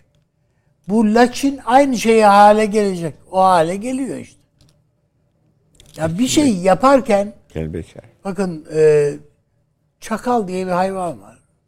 Bu yani avını öldürüyor. Yemiyor. Toprağa gömüyor.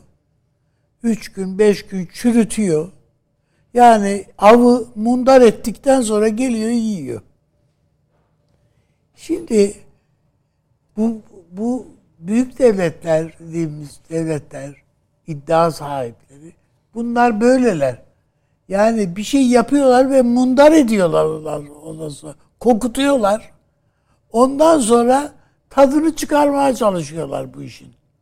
Sen istediğin kadar ya bundan bizim parça, payımız ne oluyor falan diye inle bağır. Hayır. Adam şimdi düşün o Zengazur koridorunu bir düşünebiliyor musunuz halini? Bizim evin koridoru gibi yani o. İncecik bir şey. Burada İran var, Türkiye var, Azerbaycan var, Rusya var. Daha ne olsun yani?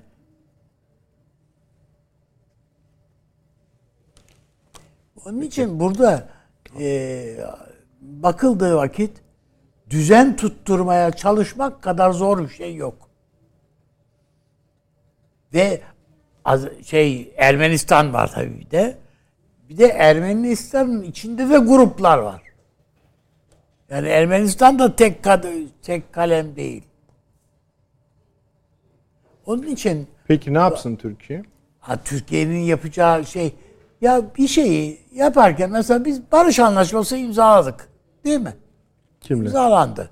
Hangi? Laçin anlaşması. Evet tamam. İmzalandı. Kardeş imzalamayın ya. Niye? Sizin çıkarlarınıza en uygun bir hattın çizilmediği veya garanti altına alınmadığını gördüğünüz anda hayır deyin ya bir şeye de. Bu anlaşmada öyle bir sorun var mı? Var tabii onun için işte yolu kimin yapacağı bile belli değil. Rus kontrolünde. Rus kontrolünde. Yok yok belli abi. Anlaşmada var onlar. Ay, Ama bizi sokmuyorlar mesela. Biz yapmayacağız İnşa, onun için. e, e, işte yani inşaatı kim yapacak belli değil bilmem ne. Parasını ver ben yaparım falan gibi laflar var yani. Böyle abuk subuk şeyler. Peki. Ee, Süleyman Hocam. Buyurun. Evet. Şimdi bu bir e, ateşkes anlaşmasıydı. Her şeyden önce onu hatırlayalım. Yani oradaki fiili durumu çözmüyor. Oraya bir statü kazandırmıyor. Hoş bir statü kazandırmanın arayışını gerektirecek ne var? Çünkü o bölge, Karabağ bölgesi Azerbaycan'ın anasının ak sütü gibi helal bir bölge. Evet, Tabii. evet. Ve bu Gayet öyle tabii. bu Sovyetler Birliği çözülürken tescil edilmiş bir harita üzerinden. Tabii. Şimdi öyle bir tablo var ki burada. Sizin olan bir alan size yar edilmek Pazarlığı istenmiyor. evet, bizi yani yapar hale hayır geldik. diyorlar orada azınlık var ama diyorlar. Yani şimdi o azınlık ne olacak? 30 bin 40 bin Ermenim var. E tamam diyor Azerbaycan. Onları diyor ben vatandaşım yapacağım. Eşit vatandaşım olacak onlarda. Onlara özel olarak kötü bir muamele asla yapılmayacak. Benim devlet garantim altında onlar diyor. Bunları söylüyor. Hayır ama diyorlar olmaz. Şimdi burası sorunlu bir yer. Evet. Şimdi burası sorunlu Özel, bir yer. özellik başlıyor Şimdi oralarda başlıyor tabii. Yani orayı Balkanlaştırmak için ne yapılması gerekiyor veya Lübnanlaştırmak için ne yapılması gerekiyorsa onu yap, yapacaklar. Şimdi Azerbaycan'ın buna tahammül eşiği nereye kadardır?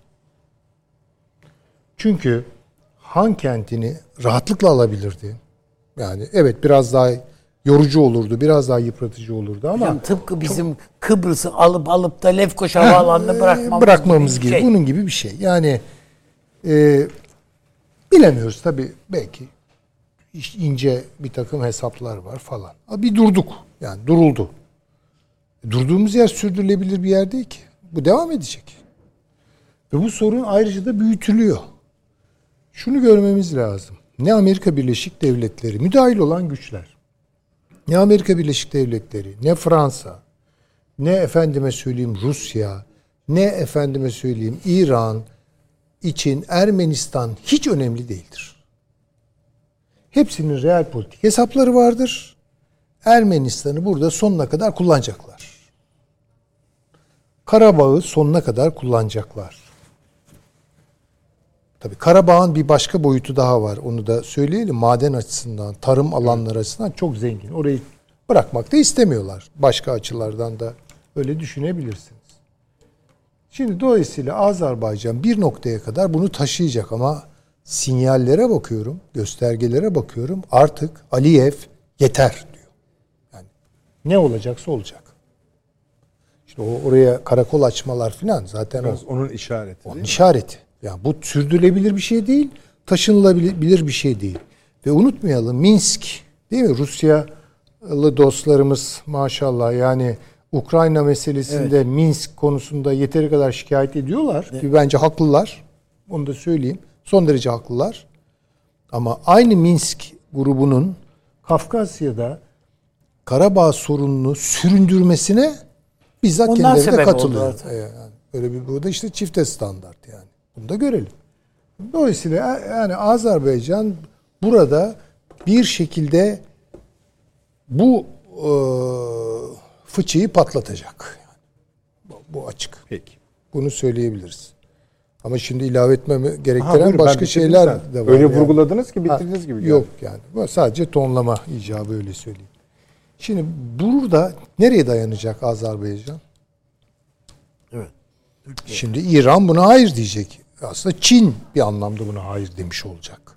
Rusya istemeyecek. Yani Rusya da bunu kendi hakimiyet alanı elinden çıkıyor diye istemeyecek. Yani orada statükonun bozulması gelmiş. Karabağ askerlerini yerleştirmiş. Oh ne güzel yani değil mi? Kimle yapacak? Tabii ki Türkiye. Yani bu savaş Allah inşallah hani hayırlı neticelerle yazmıştır ama yani bu savaş ikinci defa çıktığı an 2020'den sonra. 2023'te Aynı şartlarla olmaz. Hayır. Türkiye anında müdahale edecek. Anında İran müdahale eder ben söyleyeyim.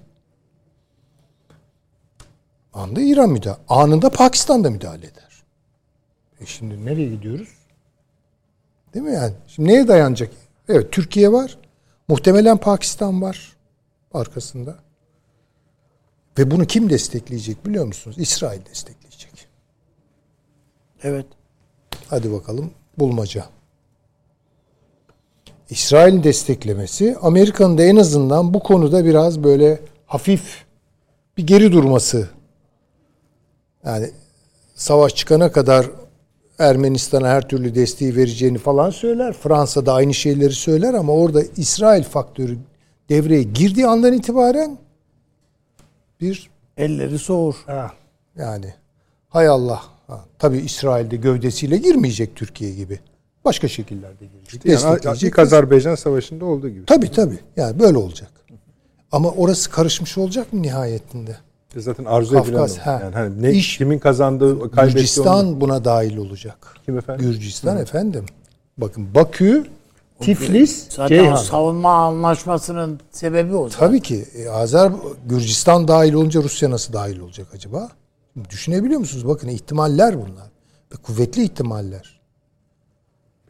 Ee, biz tabii seçim satım haline girdiğimiz için hani bu, bu konular biraz artık bizde marj yani bizim gibi programlarda ancak konuşuluyorsa konuşuluyor. Kaç tanedir bilmiyorum.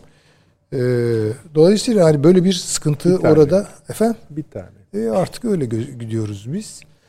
Ee, orada çok nasıl söyleyeyim üst üste çok katmanlı problemler yumağı ve orayı yakacak orası. Şimdi o zaman Rusya ile Karadeniz barışını sürdürebilecek miyiz? Türkiye pozisyonunu neye göre ayarlayacak orada? Kime göre ayarlayacak? Burada keseyim ama. Çok konumuz var daha. Ee, Hasan Hocam, ilave edeceklerinizi tabii memnuniyetle alayım ama hazır Ermenistan konusu açılmışken e, yani biz bu konuyu esasında Türkiye olarak kapadık. Şöyle kapadık. Yani dediklerini desinler. Yani 15 olaylarından, 1915 olaylarından bahsediyorum. Amerika Birleşik Devletleri'nin başkanı ve müstakbel başkanı aynı zamanda Biden yine çıktı 15 ee, şey dedi. Soykırım dedi. Soykırım yani. Türk Dışişleri Bakanı da şarlatan dedi. Evet. Efendim şimdi bu demokratların e, azınlıklar üzerinde e, oy topladıkları için onların isteklerine çeşitli şekilde cevap veriyor. Mesela Afrika toplu, Afrika Caucasus diyor. Azeri, e, Yunanistan, şu bu falan. Öbürleri de Cumhuriyetçiler daha çok beyazlar, şunlar bunlar falan gibi.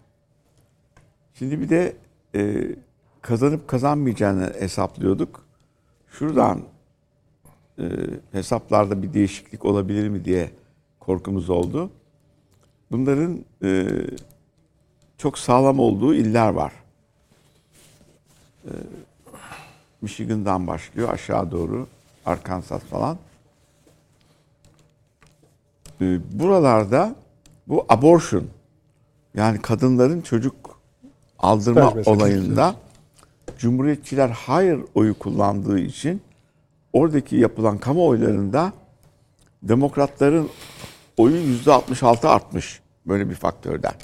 Halbuki normal olarak ekonomik e, çöküş nedeniyle ve petrol fiyatları nedeniyle oy almaması lazım. Ha bu buna mı güvenip kendisini e, Cumhurbaşkanlığına atadı onu onu onu bilemiyorum ama Ben samimiyetle destekliyorum yalnız onu söyleyeyim. Türkiye'nin lehinedir. Biden. e, o da şeyi uzatacak ama. Avni Bey çok kötü baktı ama niye baktı bilmiyorum. Ukrayna Savaşı'nı uzatacak bir adam. Yani Ukrayna Savaşı on, neyse bir şey söyleyeyim. Ondan uzun yaşar diyecektim de aldım geriye. Evet, o da- onlar da var. Bazı sorunlar da yaşıyorlar. Hasan Hocam şu. Bu soykırım açıklamasının aslında Türkiye'ye artık çok fazla bir etkisi oluyor mu? Olmuyor. Şundan korkuyoruz. Şimdi kapitalizm iki boyutta gelişmiş. Biri bankacılık, öbürü sigortacılık. Buradaki bu azınlıkların hepsi sigorta olmuşlar. Yani o kapital yani sigorta sahipleri falan da var. Şimdi bunlar özellikle Kaliforniya mahkemelerinde işte bizim kişiliğimize, hayat sigortamıza dokunan olaylar oluyor diye bir takım kararlar aldırıyorlar. Şimdi oradan uluslararası alana yansıyacak bir şekilde bunların yaşam sigortalarının ödenmesi gerekirse e, milyarlarca dolar ödememiz gerekecek olayında bir boğuşma var. Yoksa Hocam bu hayata geçmez. bilmiyoruz. Yani, yani bunu, bundan kaygılıyız. Bunun önlemini almak konusunda hareketli olalım diyorsunuz. Ben Evet, öyle anlıyorum. Evet, onunla dişleri uğraşıyordu. Bu e, Türkiye yani bu mesela kimi sorsanız siz yani dışişlerinden de e, akademiyadan da Ankara merkezli akademiyadan da bu öyküyü dinlersiniz. Ama bir pratiği var mı? İşte Kaliforniya'daysanız oradan federal mahkemeye gelmesi lazım. Uzun sürüyor tabii. Tamam bizden Biliyoruz. alabiliyor mu? Mühim olan o. Ha, tabii ama O sizin gücünüze bağlı işte. almaz ama müeyyide uygular. Kendi vatandaşı oy veren. Şimdi mesela Ambargolar koyarlar. tabii 2000, 2000'de bir şey çıkmıştı. Fransa'da soykırım önerisi verdi. Marsilya'dan bir milletvekili bayan. O zaman e, bir grup halinde gidildi, konuşuldu filan mecliste. Kadınla konuştuk. Yani niye bu öneriyi şimdi getirdiniz siz falan. Valla dedi 35 bin dedi Ermeni var dedi Marsilya'da. Onlar dedi bana oy veriyorlar. Siz dedi 35 bin Türk bulun dedi. Ben bu motion'umu yani kanun Oraya. teklifini geri çekeyim filan. Böyle böyle bir durumlar oluyor. Yani siyasetin oynadığı durumlar oluyor. Mahkeme kararı olmadığı müddetçe zaten mahkeme kararı da olsa e, itham edilenlerin hepsi vefat ettiği için dava düşer. Başka alacakları ne varsa falan. Zaten iki sene içinde dönenlere malları ve vatandaşlıkları geri verilir. Gelmeyenler yeni kanuna göre gelmiyorlar. Peki. Böyle bir durum var. Teşekkür ediyorum. Geçtik Sudan. Yoksa şarlatan konusunda bir şey söylemek istiyorum. Aha, yok. Ee, bu Ermeni meselesi, soykırım iddiası ile ilgili konular tabii çok e, daha su kaldırır yani. bu. Bence girmeyelim bu akşam Avni Bey Sudan'daki. Ama şöyle bir konu aç. e, şimdi pazartesi akşamı e, e, Sayın Dışişleri Bakanı bir başka programda e, şöyle bir anekdot anlattı. E, dedi ki e, yurt dışından dedi bir dostum aradı. E, tabii dostu dediği yani Dışişleri Bakanı'nın da üstünde bir makam ama onun için söyleyemeyeyim ismini dedi. Yani ya bir ülkenin başbakanı ya bir ülkenin cumhurbaşkanı öyle anlıyoruz anlattığı ülke.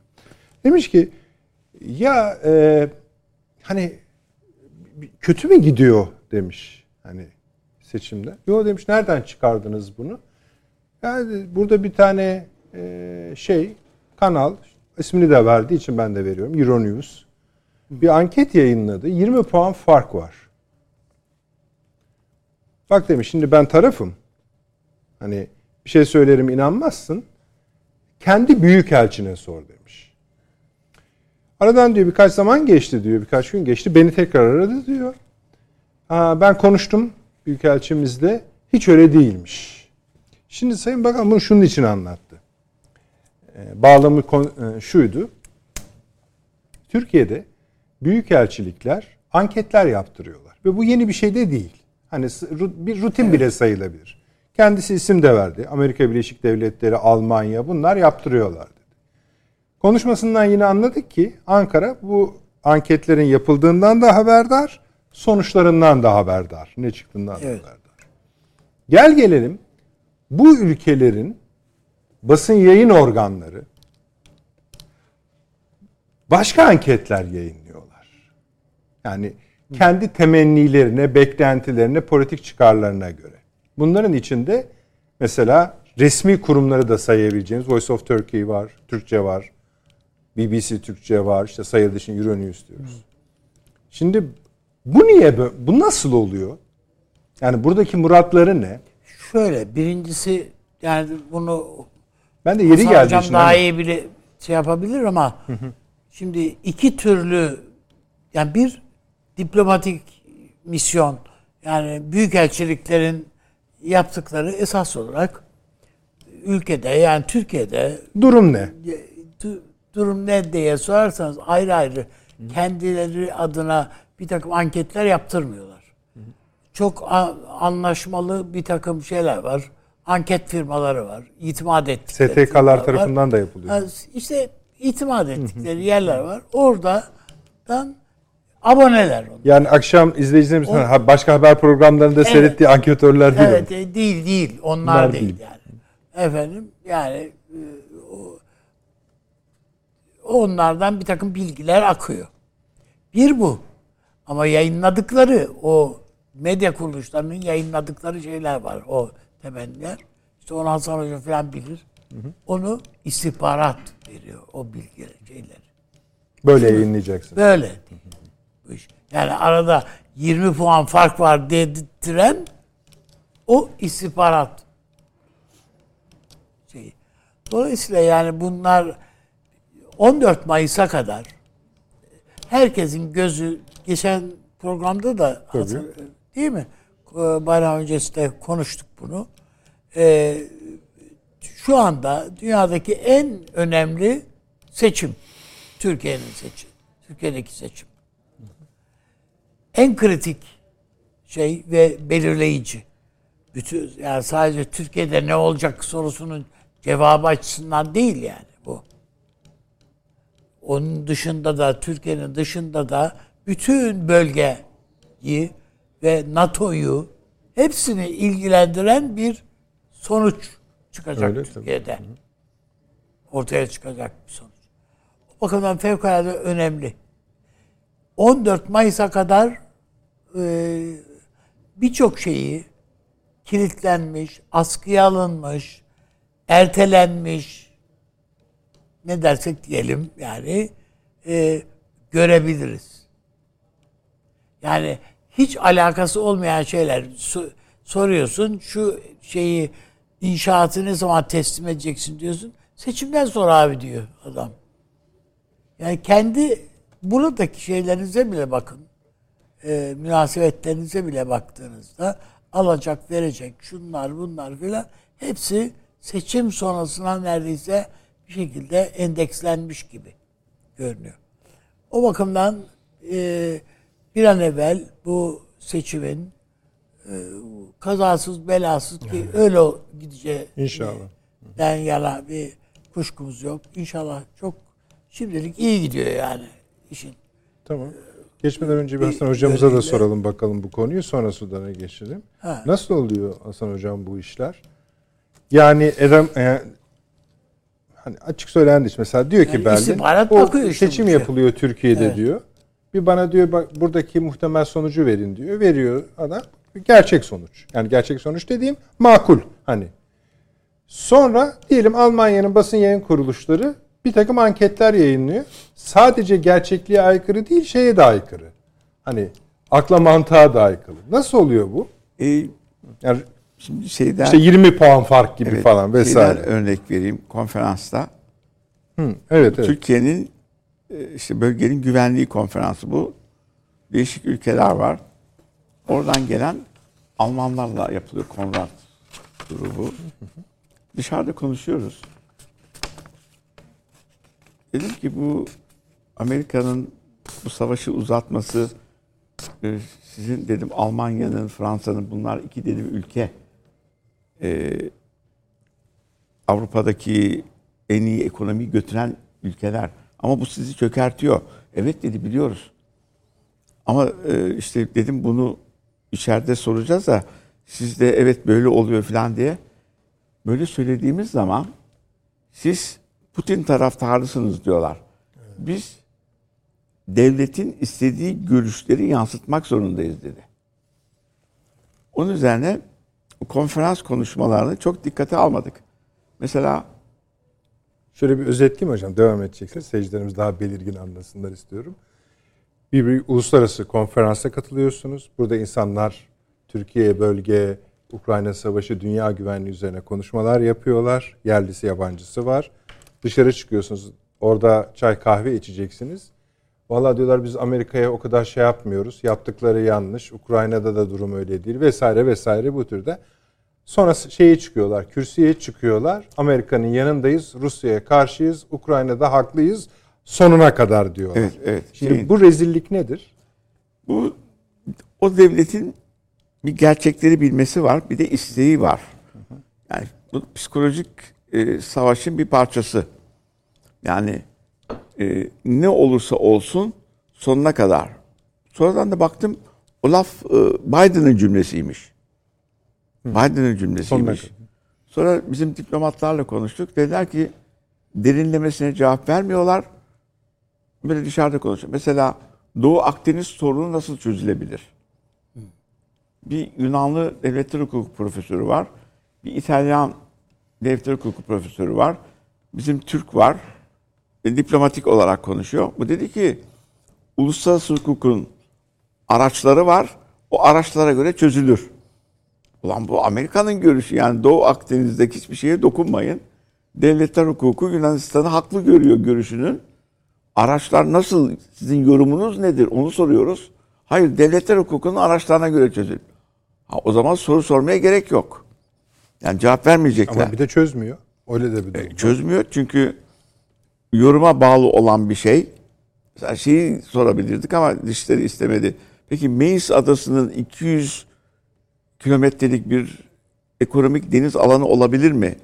10 kilometre karelik bir ada Türkiye'nin altında Yunanistan'dan 2000 mil uzakta. No olamaz. Bu lafı söyleyemezler. Söyleyemiyorlar. Yani oradaki görüş Amerika'nın haklı savaşı Avrupa sonuna kadar bunu destekleyecek. Ne pahasına olursa olsun ne kadar uzun sürerse sürsün. Bunu öğretmişler. Hangilerine? Neokon gibi düşünen Almanlara öğretmişler. Yeşiller filan mesela. Evet. Ne, neokon gibi düşünüyorlar. Ve kendileri perişan durumda. Şey de söyledim ya derste bir Alman... Neo Green gibi bir şey yani. Yani neokon green Gibi. evet. Tabii sizin 323 tankınız vardı. Hangi tankları üretip vereceksiniz? Türkiye'nin dedim 3-4 bin tankı var. Yani tekrar bunları üreteceksiniz, sisteme sokacaksınız.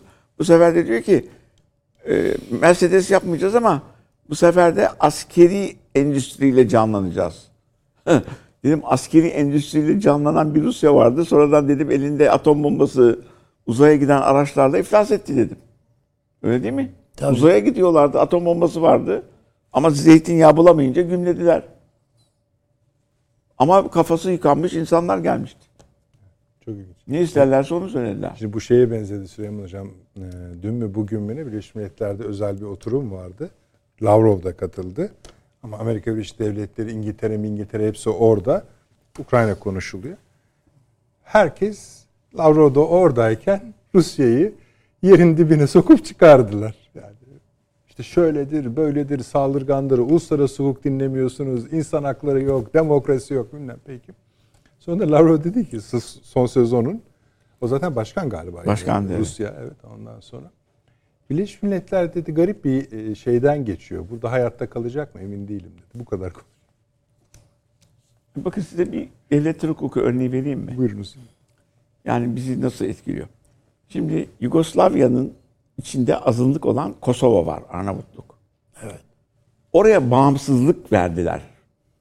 Sırbistan'ı sıkıştırarak. Bu devletler hukukuna aykırı. Çünkü devletler içindeki azınlıkların ayrılma hakları yok. Devlet kurma hakları yok. Şimdi Ermenistan bunu bize karşı ileri sürüyor. Kosova nasıl bir azınlıksa, devlet kurma hakkına sahip olduysa, ben de Azerbaycan devleti içinde azınlık olarak devlet kurma hakkına sahibim diyor. Halbuki devletler hukuku ve bütün NATO ülkeleri hayır, azınlıkların kurma hakkı yok. O zaman Fransa'da üç tane devlet çıkar.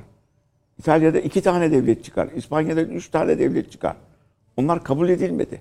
Ancak sömürge olanların azınlık kurma hakkı yani kurma hakkı var. Bunu Amerika ihlal etti. Bütün devletler okudu, canlı okudu ve peşinden diyor ki hukuk düzenine bağlı bir uluslararası sistem için savaşıyoruz. Felaketleri önleyeceğiz. Adam bir de kalk dedi ki felaketler sadece zelzele değil ki sizin ülkeleri işgal ettiğiniz zaman demokrasi getireceğim diye etrafı dağıttığınız durumlar felaket değil mi dedi. Bunu soran bir Mısırlı. Falan. Lafı karıştırdılar. Dedik ki bu konferansları yapmayalım arkadaşlar. Niye? E biz 3-4 kişi arada toplanıp doğru düz şeyleri buluyoruz. İstihbarat bilgimiz yok. Özel bilgiler dışlarından gelmiyor. Mantık olarak bunu çözüyoruz. Koskoca dedi Alman istihbaratı te Hitler zamanından beri bunları anlamadıysa demek ki bunlar yıkanmışlar. Yahut korkuyorlar Amerika'da. Korkuyorlar, korkuyorlar hocam. Yani öbür türlü bu yalan söylüyor, yalan yazıyor falan filan. Böyle söyleyince öyle yapıyorlar. Bütün Batı basını ya, basın özgürlüğünden bahsediyorlar. Batı basını Amerika ne derse onu yazıyor. Hocam bizde bir tabir var ya bu mesela işte merkez tek bir merkezden gazetelere siz şunları yapın diye ihtilal idaresine de filan ya- yazın diye metinler gönderildiğine filan inanırız biz. E yok mu bu böyle olmadı mı? Oldu. Ya Amerika bunun savaş, darbe, şu bu dışında normal zamanda yapıyor. Çok Şu- dağıttınız abi. şunu şöyle Toparlayalım. yayınlayın diye. Baktığınızda şimdi mesela siz demin siz- hocam da şey yapıyor, takip ediyor. E, Erike hocamız da. Bu Bahmut'ta Rusya kazanıyor yani değil mi? Evet yüzde seksenini ele geçirdi. Ele geçirdiler kazanıyorlar. Adamlar bunu yüksek sesle söylemeye korkuyor ya Rusya. Tabii hani söylese de duyulmuyor zaten. Ha, yani Ama anlayan %80'i yok yani bu- Çok net Ya bu- %80. Bu senin bütün oradaki e, şeylerinin Ha, şu anda e, Ukrayna savaş- Savaşı'nın yani Kilit noktası. Kilit taşı yani Tabii, öyle. öyle. Yani o kadar önemli. Öyle. Peki. ve o Bahmut çök bittiği anda Arkası da gelir diyorsun. arkası ay, üstelik de şimdi orada biraz yağmurlar var bilmem ne İşte var. onu falan. bekliyorlar biraz. Bu yağmurlar bittiği anda ne olacak orada? Efendim reklamlardan sonra Sudan'a geçiyoruz. Hemen geliyoruz. Döndük efendim. Akıl Odası devam ediyor. Süleyman hocamızın bir ricası oldu ve haklı bir rica o. Şu haritayı tamamlayalım, Sudan'ın altına ekleyelim dedi. Nasıl tamamlayacağız? Tabii Ukrayna'yı konuşacaktık. Yani Ukrayna'yı bir basamak programımızda öne aldık. Çünkü bir haklı sebep var. Özellikle Ukrayna'nın NATO'ya alınması ihtimali esasında hani şöyle ifadeler yer aldı. Bu son Almanya'daki Ramstein toplantısında açılışta söylemiştim. Sanki buradaki üye ülkeler ya da katılımcı ülkeler öyle söyleyelim. Hepsi sanki evet demişler gibi bir şey çıktı ortaya. Öyledir değildir bilmiyoruz. NATO'ya almak demek ya zaten Rusya'nın başından beri e, bu savaşın sebebi o dediği şey esasında. Buyurunuz hocam. Estağfurullah. Şimdi şu soruyu sık sık e, soruyorum kendime. E, yeni bir soğuk savaş... Özür dilerim. Bahmut meselesini de Tabii katabilirsiniz. o katacağım. önemli çünkü. Tabii ki. Yeni bir soğuk savaş iklimine mi girdik? Benzetmelerle akıl yürütmeleri birleştirmek, örtüştürmek her zaman iyi sonuç vermez. Yani analoji iyi bir akıl yürütme biçimi değildir. Ee, çağrıştırmış olabilir. Ama ben artık şunu rahatlıkla iddia edebiliyorum ki soğuk savaşa bile rahmet okutacak bir bir dönemdeyiz. Çünkü ben soğuk savaşı yani bir lise öğrencisi, bir üniversite öğrencisi olarak idrak etmiş. Bir nesle sahibi. Üstadım çok daha öncesinden bilir. Hasan hocam çok daha derinlemesine bilir. Estağfurullah. Ee, ama şu kadarını görüyordum. Yani evet bir husumet var. Evet bir savaş riski var. Ve korkunç bir savaş riski var. Ama bütün bunlara rağmen barışa bir pencere açılmış durumdaydı. Özellikle 1950'lerdeki kızgınlığı harareti söndürüldükten sonra ki bu iki tarafında ortak çabasıyla oldu. Detant dediler. Koegzistans pasifik dediler. Yani barış içinde bir arada yaşama ve yumuşama dediler. Ee, bugün bugün böyle bir e, kamplaşma e, somut olarak yok sanki ama ondan daha beter ve çok daha totaliter bir biçimde zihinlerde ve ruhlarda soğuk savaşa rahmet okutacak bir dünyayı idrak Acil ediyoruz. çıkış kapıları yok. Yok bravo Acil tam, tam onu söylediniz. Ve tırmandırılıyor ve inatla ve ne pahasına olursa olsun. İşte Hasan Hoca'nın bahsettiği tipler konuşuyor. O siyasetçiler Avrupa'da e, iktidara geliyor vesaire. Şimdi G7 toplantısı olacak önümüzdeki günlerde. Yani bilmiyorum tarih olarak ne zamandır Galiba yeni yapıldı hocam. yapıldı bitti mi o? Yapıldı, evet. Yapıldı mı? Yapıldı yapıldı. Ya Ve ya be- bekledi yapılmadı mı? Siz Yapıldı bitti değil mi? Yeni yeni bitti yani. Evet şimdi ve, ve beklediğiniz şeyler çıktı muhtemelen. Ha şu. Ben sonuçlarını çok takip etmedim ama gündemine baktım. Yani yapılmadan önce gündemine bak. Şunları konuşacaklar. Bilmiyorum karara bağlandım onlar. Ee, bayram girdiği için takip edemedim. Özür dilerim. Estağfurullah. Şu. Rusya'yı tarihten silmek. Tabii bütün hep ona konuştular. Yani silme lafını kullanmadılar ama budur konuştular. Yani, açıklamaları da bu yönde. Yani Rusya şöyledir, Rusya Şimdi böyledir. Amerika Birleşik Devletleri husumetli olduğu Sovyetler Birliği'ni özne olarak kabul ediyordu. Kültürel olarak baktığınızda evet zaman zaman olimpiyatlarda işte senin olimpiyatına ben gelmeyeceğim. Sen gelmezsen ben de senin olimpiyatına gelmeyeceğim. Moskova olimpiyatları, Los Angeles böyle şeyler oldu. İtiş kakışlar falan oldu. Lakin Rus balerinleri, Rus edebiyatçıları, Rus sanatçıları, Kızıl Koro eee, mensupları pekala Batı'da konserlerinde verdiler, saygıda gördüler. Ya bu işi sanata bulaştırmadılar. Bugün Dostoyevski'yi yasaklamaya kalkıyorlar. Ve Rusları hiçbir şekilde e, dünya Yok saymak. yani yoksunuz ve sizi yok edeceğiz. Yani tarihten sil. İnanılmaz bir şey bu yani. Korkunç bir şey. Anlaşılıyor ki özellikle Stoltenberg'in son e, Kiev ziyareti. Kiev ziyareti de onu gösterdi. NATO'ya almadan NATO'ya alacaklar.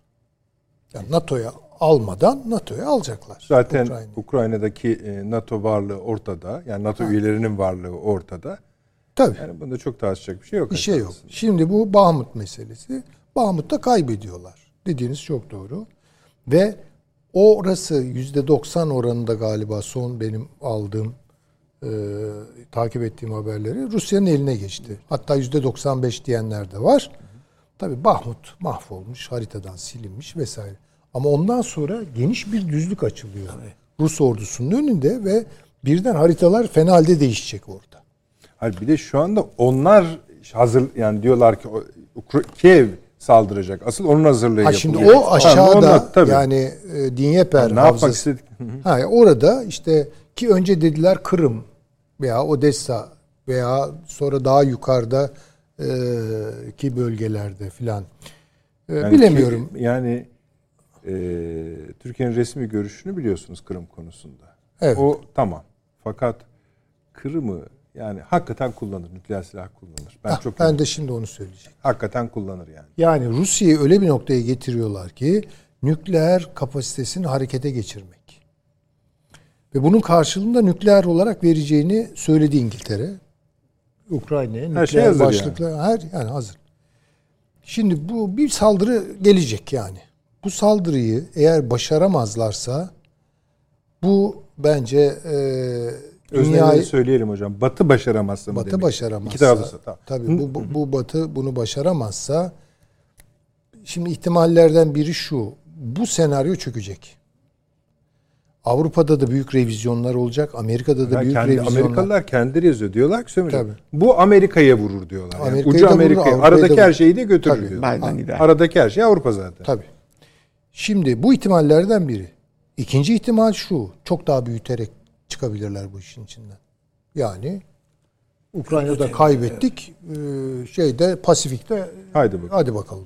Onu da şeye bağlıyorsunuz galiba. Avrupa, e, Dışişleri, Avrupa Birliği Dışişleri Bakanı'nın Bravo. açıklaması. Tabii açıklaması. Buyurunuz. Yani şimdi bunlar çok ama çok tehlikeli gidişatlar. Amerikan ekonomisi henüz toparlayamadı kendini. Toparlayamayacağı da ortada. Bunlar bu iç borç tavanını yükseltmezlerse temerrüte dü- düşüyorlar. Yani ekonomisi hakikaten çok kötü durumda. Şimdi ben Mayıs'ı bekliyorum tabii. Fed'in açıklamaları, enflasyon rakamları, işsizlik rakamları, şunlar bunlar. Orada da tablo e, değişmeyecekse eğer bu gittikçe daha da tırmandıracak bu işleri. Ona hazır olalım. Yani demin konuştuk Karadeniz, Türkiye, Kafkasya, Suriye'de ne olacak falan. Türkiye nasıl bir çıkış yolu bulacak kendine?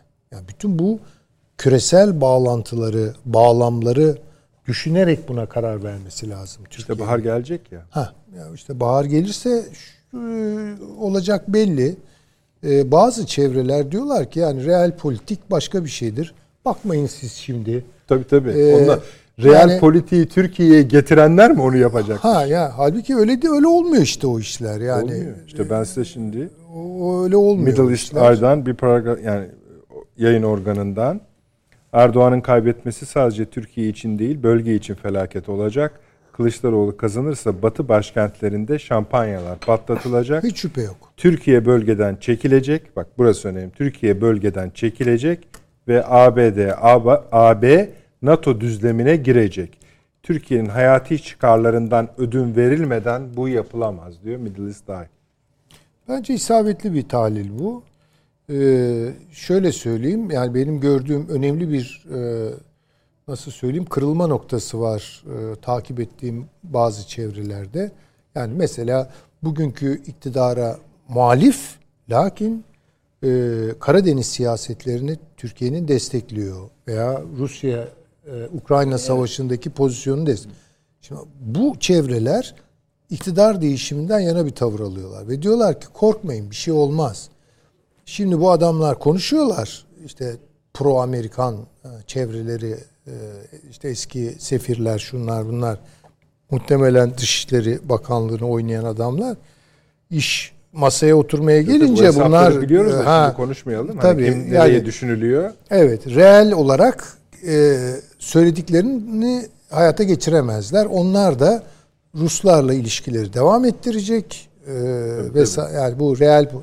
Öyle olmuyor işte. işte. Burada çok yanılıyorlar. Yani burada çok yanılıyorlar bence. E, dolayısıyla bu tespit e, bana da çok aykırı gelmedi. Nasıl bir dil kullandılar bilemiyorum. Bu- bu tam çevirisi. Yani tespit tabii devamı var olarak. Aynen. yani bir tespit olarak bunu söyleyebilirim. Yalnız bir belirsizlik olduğunu söyleyelim. Yani Türkiye'nin şimdi Rusya ile nükleer enerji anlaşması yapıyor, askeri yakınlık vesaire Ya birçok hocam ha, yarın yarın Ya bunlar- geliyor zaten şey nükleer yakıt yakıt. Türkiye'ye. Bilmiyorum Putin gelecek Hayır, mi? video konferans. Herhalde bu- bu bile çok önemli bir şeydir. Tabii, yani tabii. dünyada çok yankı Tabii hocam. uyandırır. Yani Putin video Bir de ne- konferansla konuşmayı duyalım tabii. Tabii. Şimdi bütün bunları düşündüğünüz zaman Türkiye ne yapacak yani? Gerçekten ben de çok merak ediyorum. Eğer e, muhalefet gelirse milli e, neydi onlarınkisi? İttifak isimlerini karıştırıyorum. E, Millet ismini mi İttifakı? Millet Millet İttifakı, İttifakı, Millet İttifak. İttifakı gelirse aşağı yukarı ne olacağını tahmin kestirebiliyorum. Canım, esasında kendileri de söylüyor. Bir şey yok onun. Evet. Ee. Ukrayna'nın yanında yer alacağız falan Tabii, gibi tabii, lafları duyduk. Ee, NATO diğeri de ise hatırlatacağız hocam. hatırlatacağız Rusya'ya. Rusya da bilmiyordu, Tabii, unutmuştu. esas onu öncelikle kendimizi Tabii, hatırlatacağız. ke- Bravo, kendimize hat. Son olarak onu söyleyip bitireyim. Ee, diğer seçenek bugünkü iktidarın devamı e, ucu çok açık, çok belirsiz e, ve yoruma bağlı. Onu söyleyeyim. Yani bakalım göreceğiz. Bu şeyle ilgili bir şey söylemek ister misiniz? NATO üyeliği ile ilgili Hasan Hocam. Eğer NATO üyesi yap yani yapmalarına da gerek yok dedi Süleyman Hocam. Yok e, şey dediler toplantıda. E, isteyen Avrupa ülkesi istediği örgüte girer. E, Ukrayna NATO'ya girebilir. Peki girdi. Türkiye onay verir mi? E, şeyi de bastırdılar çok. Yani her Abi konuşmada ki, bak iş çıkarıyorsun başımıza. NATO'nun NATO'nun stat şeylerini değiştirirler ya.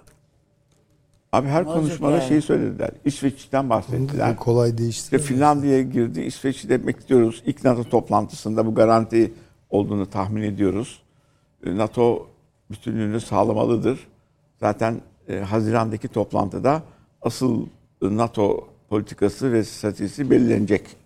Bir şey daha sorayım size. Tamam, Siz bir söyle. konferans, son konferanstan örnek verdiniz ya içerisi başka dışarısı başka. Acaba bu toplantıların da içerisi başka dışarısı başka mı hocam? Bizdeki Hayır, hayır o işte bir araya geliyor ya mesela NATO. Ukrayna NATO ülkeleri diyorlar ki Almanya, Fransa işte şeye karşıyız, Rusya'ya karşıyız. Sonra çıkışta kahve içerken başka şeyler konuşuyor olmasınlar? söylemişler. İlk başlarda söylemişler fakat Hocam çok fena yüklenildiği şeyler. İçin e, değişmişler. Mesela şey Alman e, başkanı ya Amerika'da kalmış sosyalist boyuttan gelmesine rağmen hepsi çok iyi İngilizce konuşuyorlar bunları. Yani Almancadan çok İngilizceleri daha iyi Almanlar. İnanılmaz şekilde tamamen İngilizce gittiler ve aksanlara da baktım. E, İngiliz aksanıyla konuşuyorlar. Ve seçilen konuşmacılar da falso yapmayacak e, şekilde. Bizimkiler zaten yan konuşma yapıyor yani karar verici olmadıkları için fakat NATO'yu alacaklar. Yani şunu soramıyorsunuz. Ukrayna'nın NATO'da olmasının NATO stratejisinin faydası nedir? Yani şunu da sordum. Ee, siz dedim Rusya'nın Avrupa'yı işgal edeceğine inanıyor musunuz? Hayır. Peki niye böyle büyüyor peki? Onun cevabı yok. Var da söylemiyor. Hadi biraz aşağı inelim artık. Avni Bey, Sudan. Ne oluyoruz? Yani Sudan konuştuğumuz Bizim zaman da yani yakın arkadaşlar. zamana kadar evet yakın yani çok fazla uzatmadan söyleyeyim. Buyurun, buyurun, yakın bak- zamana kadar Sudan diye sokakta sorsanız Afrika'da diyen çok az kişi çıkar bir şey çıkar. Ya evet bu zenciler filan hani biraz onlardan sözü. Onun dışında Sudan'la ilgili kimse bir şey bilmezdi. Haç'ta belki Sudanlı hacıları Evet, tanıyanlar hacıları falan görenler Müslüman olduklarını bilirler falan falan falan.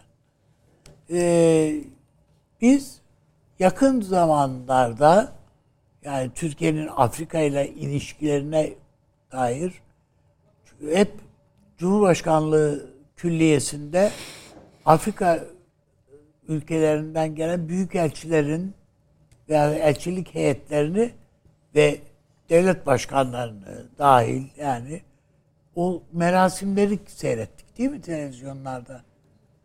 Allah Allah de, yani bu niye bu Afrikalılara bu ilgi diye şey yapan bile olmuştur. Garipseyen bile olmuştur. hani biz de biliyorsunuz ya bu Arapların işlerine karışmamak lazım. Yani, yani falan diyen bir anlayış bile vardı yani hiç işlere.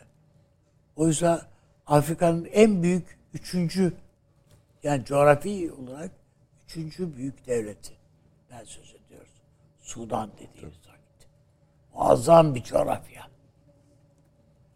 Ve Türkiye'nin orada çok ciddi etkinliği, ağırlığı var. Ve üretim gücüyle de orada Türkiye. Bir takım yatırımlar, şunlar bunlar. Sonra biz bunları ne yazık ki takip etmiyoruz. Bir de e, işin doğrusunu söylemek icap ederse işte Türkiye'de siyasi kadrolar bunu yeteri kadar anlatmıyorlar. Yani Amerika'da Amerikan basını öyle, şey yapar, takip eder yani. Ee, neresinde ne var, ne Amerika'da Amerika yani Sudan'da kaç tane altın madenini işletiyor, ne, ne kadar bu işlerle alakalılar yapa biz pek öyle bizim basırımız da bu işlerde alakalı değildir. Orada bizim elçiliğimiz var. Afrika'daki yani o coğrafyadaki en büyük büyük elçiliklerden bir tanesi bizimki. Ve bu Etiyopya ile falan da komşuluğu var. İhtilafı da oradan hatta. Etiyopya ile bir ihtilafı da var Sudan'ın. Onların bu Fuşka yanlış hatırlamıyorsam bölgesinde bir coğrafi ihtilaf var. Yani Sudan kendisine ait olduğunu iddia ediyor. Etiyopya kendisine ait olduğunu iddia ediyor falan. Türkiye bu konularda hatta bir ara ara buluculuk falan yapmanın falan da gayreti içerisindeydi. Ama durup dururken birdenbire Amerika devreye girdi. İyi kötü işte orada Elbeşir zamanında falan da biliyorsunuz orada e, hırgür çıktı. E,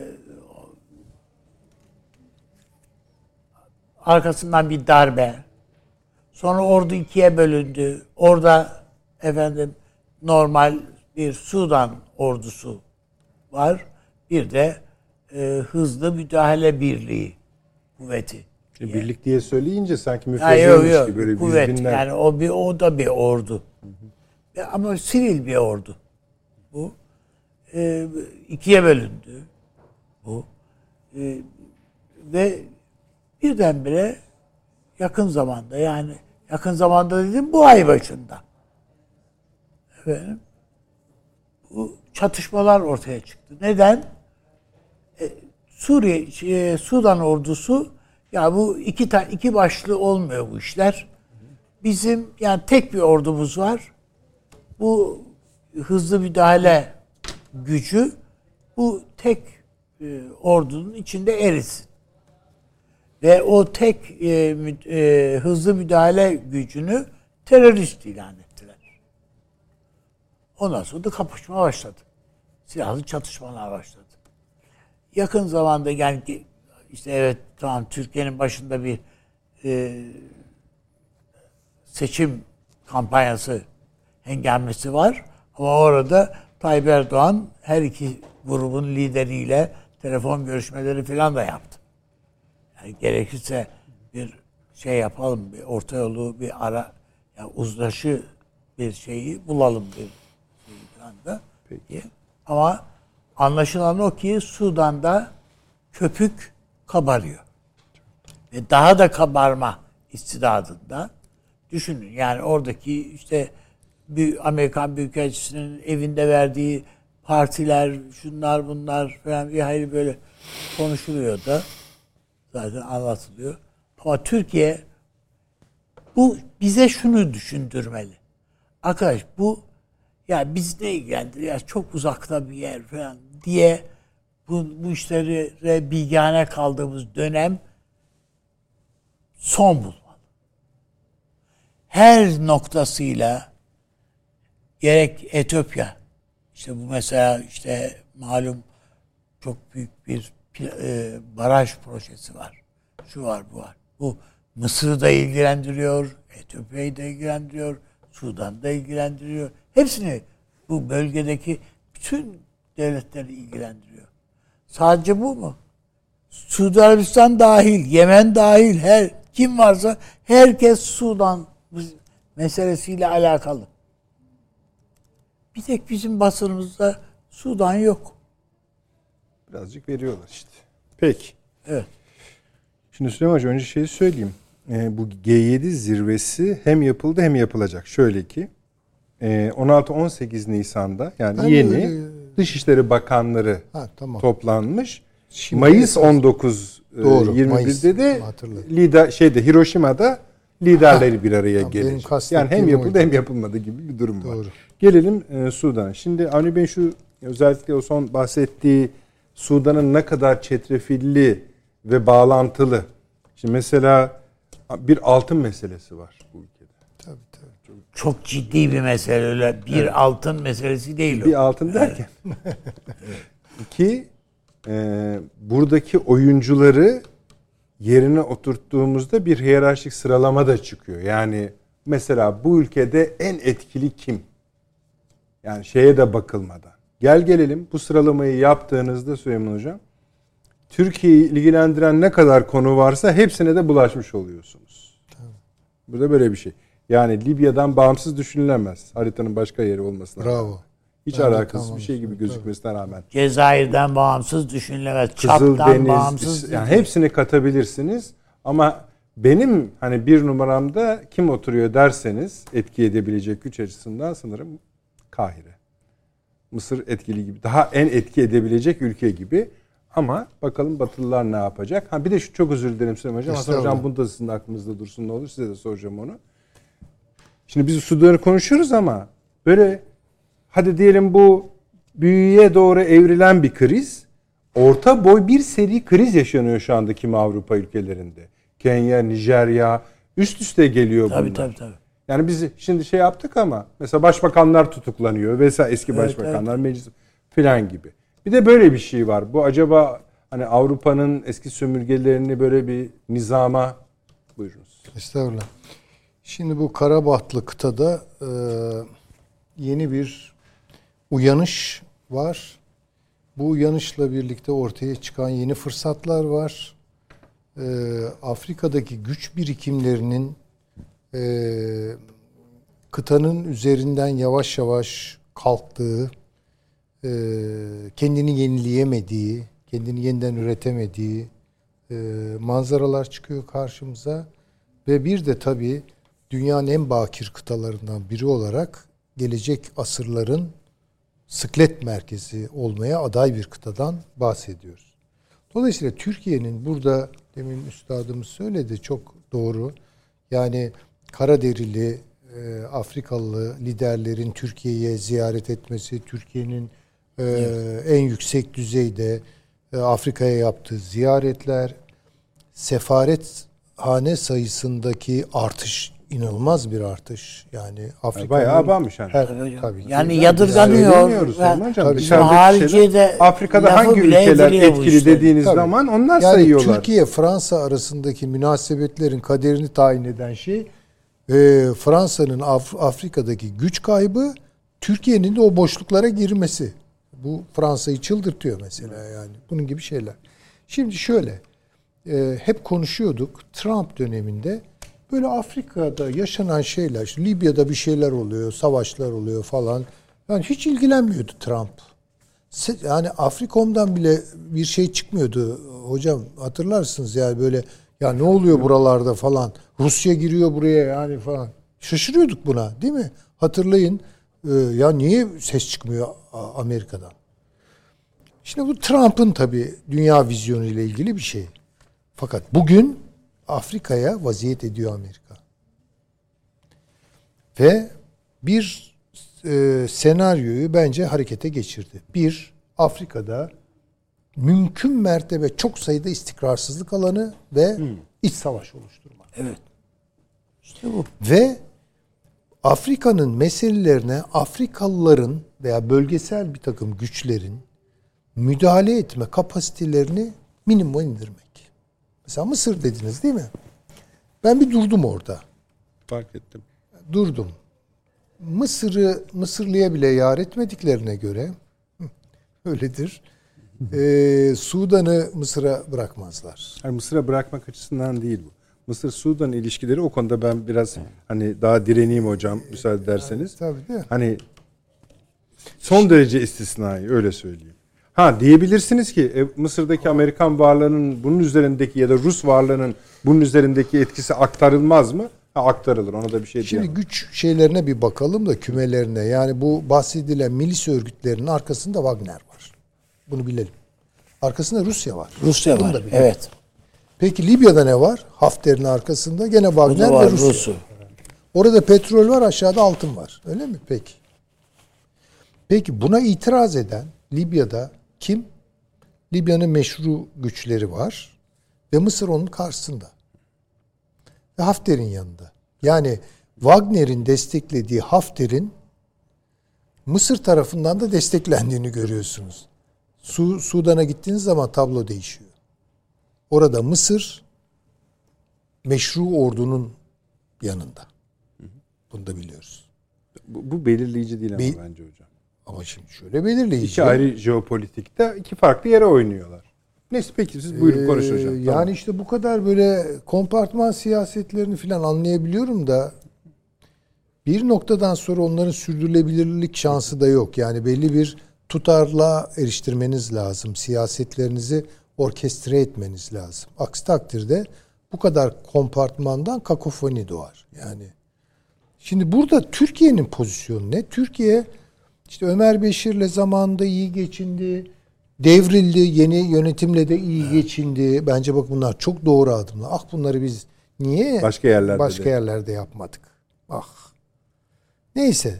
Hep yönettik. Son olarak benim bildiğim hatırladığım kadarıyla Hakan Fidan bu olaylar patlamadan evvel oradaydı. Gitti. Ve hem şeyle görüştü. Ordu komutanıyla hem e, yasal yönetimle hem de bunlarla görüştü. Yani Wagner'e yakın olan e, bu birlikler karşımıza bizim Libya'da Cancavit milisleri olarak çıkıyorlar. Biliyor musunuz ya böyle bir durum var. Mesela o Ha. gruplar birçok Afrika ülkesine para karşılığı hizmet veriyorlar. Hizmet veriyor. Şimdi gördüğüm kadarıyla bu gelişmeler Libya'da Hafter'i fena halde sıkıştırmış vaziyette. Bunu söyleyelim. Ankara'ya bile haberler gönderiyor hocam ben. Tabii gelin, yani bayağı sıkıştı. görüşelim diye. Bayağı sıkıştı. Bu Türkiye için bir avantaj. Türkiye Sudan'da bir tarafı destekleyecek. Ağırlığını koyacak. Ama bunu bence çok ustaca götüreceğini tahmin ediyorum. Aksi takdirde iyi bir sonuç vermez. Böyle çok tarafını tuttuğunu da belli etmeden bunu yapacak. Belli bir dengede götürecek. Ama benim gördüğüm kadarıyla tabii ki meşru olanı destekleyecek. Muhtemelen o meşru ordunun bu tek ordu tezini Türkiye e, şey yapacak. Evet destekleyecek. İki ayrı dev, bir yani bir devlette şimdi iki bakın. tane ordu olmaz zaten. Burada orkestre edebiliyor Türkiye. Evet. Yani Libya'daki pozisyonuyla Sudan'daki Sudan'daki pozisyonunu orkestre edebiliyor. Uyumlulaştırabiliyor. Burada falsoya düşen Mısır. Ha şimdi Türkiye ne yapacak bu durumda? Belki de Mısır'la ortak bir şey yapacak. Evet o da o. Ha burada bakın Türk-Mısır yakınlaşması konuşulabilir. Hatta belki şey veririz, siha veririz. E, artık bilmiyorum ne kadar gider o iş. O biraz fazla bir şey de olabilir. Abi Her bak, neyse. Yani bu bu olur. siha veririz de dediğin de Yani savaşı biz de köpürtürüz. Yok canım bizim ya. Mısır'la Sudan'da askeri olmaz ilişkimiz o. Şimdi ama karışır? unutmayalım bunu Etiyopya'da Türkiye yaptı ve Sudan'a karşı yaptı. Ve Mısır'a karşı yaptı. Evet. Rönesans barajı meselesinde SİHA'yı İHA'yı gönderdi. Tabii. Düşüyordu yoksa. Orada da aynı Tabii şekilde Libya'daki gibi gidiyorlardı. Şimdi dolayısıyla Türkiye e, işin içine Lib- e, Etiyopya'yı da katarak, Tabii. Mısır'la da oturarak, Libya'da da alan kazanarak bir hareket sahası geliştirebilir mi orada? Valla işte orada benim endişelerim, tabi buna oynayacaktır Türkiye. Mısır'da bir rol almaya çalışacaktır da işte bu yar etmiyorlar. Yani ben onu görüyorum. Sudan için gerçekten üzülüyorum. Çünkü Sudan'da şu an sivil halk e, alınan haberleri evinden çıkamıyor. Hiç beklemedikleri Tabii bir anda öyle patladı. zaten. Yani Biraz da gafil yakalan, avlandı. yani önlem alamadılar. Evet herkes gafil avlandı. Ne kadar hazin bir durum. Ve temel ihtiyaçlarını gideremiyor. Şimdi mesela Türkiye burada biraz başka şeyler daha Evet. İnsani e, yardımlar, soft power şunlar gücünü kullanarak bir şeyler yapabilir mi? Bilemiyorum. Tabii bu tamamen e, hariciyedeki diplomatların marifetlerine kalmış. Şey, tarafların yani yöneticileri de biraz garip hocam. Yani böyle hani diplomatların falan da çok böyle konuşmayı sevmediği tipler yani. Öyle de yani bunlar savaş lordları zaten. Ya bunlar yani siyasetçi falan değil. Bunlar yani şeyden An- bozma. anladık ama yani haramilikten bozma. O da o da şey yani işin icabı bu. Peki. İşte o ağır abilik pozisyonunu kazanabilirse iki tarafa da bir şeyleri biraz kabul ettirebilirse bunlar çok önemli şeyler. Göreceğiz ama ben e, istikbalini çok iyi görmüyorum. E, Sudan'ın Allah yardımcıları olsun. Ne diyeyim? Teşekkür ederim. Hasan hocam buyurunuz. Kısa Siz konuşun ben kısaltırım. Hem şimdi burada Suudi Arabistan, Körfez ülkeleri, İran, Amerika, Avrupa ve İsrail başat rol oynuyormuş. Birleşik Arap Emirlikleri'ni de söylüyorlar hocam. Evet, Birleşik Arap Emirlikleri zaten onu demek istedim. Fakat sonraki gelişmelerde özellikle son zamanlarda burada tartıştığımız Suudi Arabistan ve Körfez ülkelerinin Çin ve Rusya'nın yanına geçmesi olayı var. Şimdi burada Batı bir an evvel e, bu olayın bitmesi için iki askeri gücün birleşmesini e, sıkıştırmış. Birleşmesi değil de e, var olan asıl askeri güce öbürünün katılması. Ana orduya Katılması. Ama bu bir e, sorun ortaya çıkarmış. Çünkü bunların ikisi birbirine monte olması gerekirken birisi başat. Çünkü iki tarafta ekonomiyi ve siyasal sistemi kimin kontrol edeceği. Amerika'nın ikinci baskısı bir an evvel Çin ve Rusya'ya başat hale gelebilmek için. Çünkü hemen aşağıda Afrika'nın burnunda varlar 3-4 tane üst, Çin'in de üstü var. Somali'de şurada burada hemen aşağısı. Demiş ki sivil güçlere derhal iktidar bırakın ve eski asiler de sistemin içinde olsun. Şimdi bu sıkıştırma ve bir de şey de söylemiş. Demokrasiye geçiş ve kadın hakları. Şimdi yapılan analizler ki bu e, Hindistan analizi bu kadar bu kültürün içinde olmayan bir yapıya bunun bastırılması bir çıkar çatışması çıkarttı burada diyor. Yani bu, kadın hakları birdenbire sivil yönetime geçiş ve insan hakları konusunda müthiş gelişmeler ve demokrasi. Bu Ar- Araplarda da denemek isterler. Bu olmuyor. Yani öyle bir kültürel boyut içinde gelişme lazım. Tarihi gelişmeleri böyle değil. Ee, Aşiret, kabile bilmem ne falan. Bu yapıyı e, dağıttı ve çatışmaları çıkarttı. Şimdiki son gelişmelerde e, Çin ve Rusya ile başa çıkabilmek için bu çatışmaların artarak buraya Batı'nın müdahale edecek duruma gelmesini sağlamaya çalışıyorlar. Olay o. aslında bir ölçekte Hazar'da konuştuğumuzun klonu gibi. Evet. Buyurunuz. Ya bu- bunun gelişmesini hazırlıyorlar. Ve o yüzden de e, olayın e, büyümesi taraftarılar. Tabii Bunların çok- hızlı çıkışında biraz bu işte Çin'in e, şeyi İran, Suudi Arabistan'ı barıştır. Yani bence bir hat da sutre de hazırlıyorlar. Evet. Yani orada karşılamak için Çin'i. O da Tabii tabii. Yani müthiş bir şekilde diyor ki Batı'nın aceleci ve neokoncu düşünüşüyle buraları aynen Orta Doğu'da yaptığı gibi demokratikleştirip bir an evvel kendine bağlama, sistemi kontrol etme. Burada petrol de var.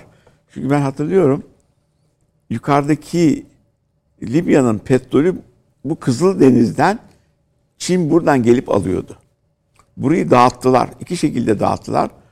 Sudan'ın alt tarafında animistleri yani gerçek Afrikalıları Hocam işte onu Hristiyan bö- yaptılar. böldüler Tabii, tabii. biliyorsunuz. Evet. Güney Güney Sudan. Sudan, Güney Sudan. ayrı bir şey oldu. Evet. Bu boyutlar içinde. Sonra da burayı kontrol ediyorlar. Kızıldeniz, Kızıldeniz yukarı çıktığınızda İsrail'in bulunduğu yer. Bakın deminden de arkadaşlar da konuştu.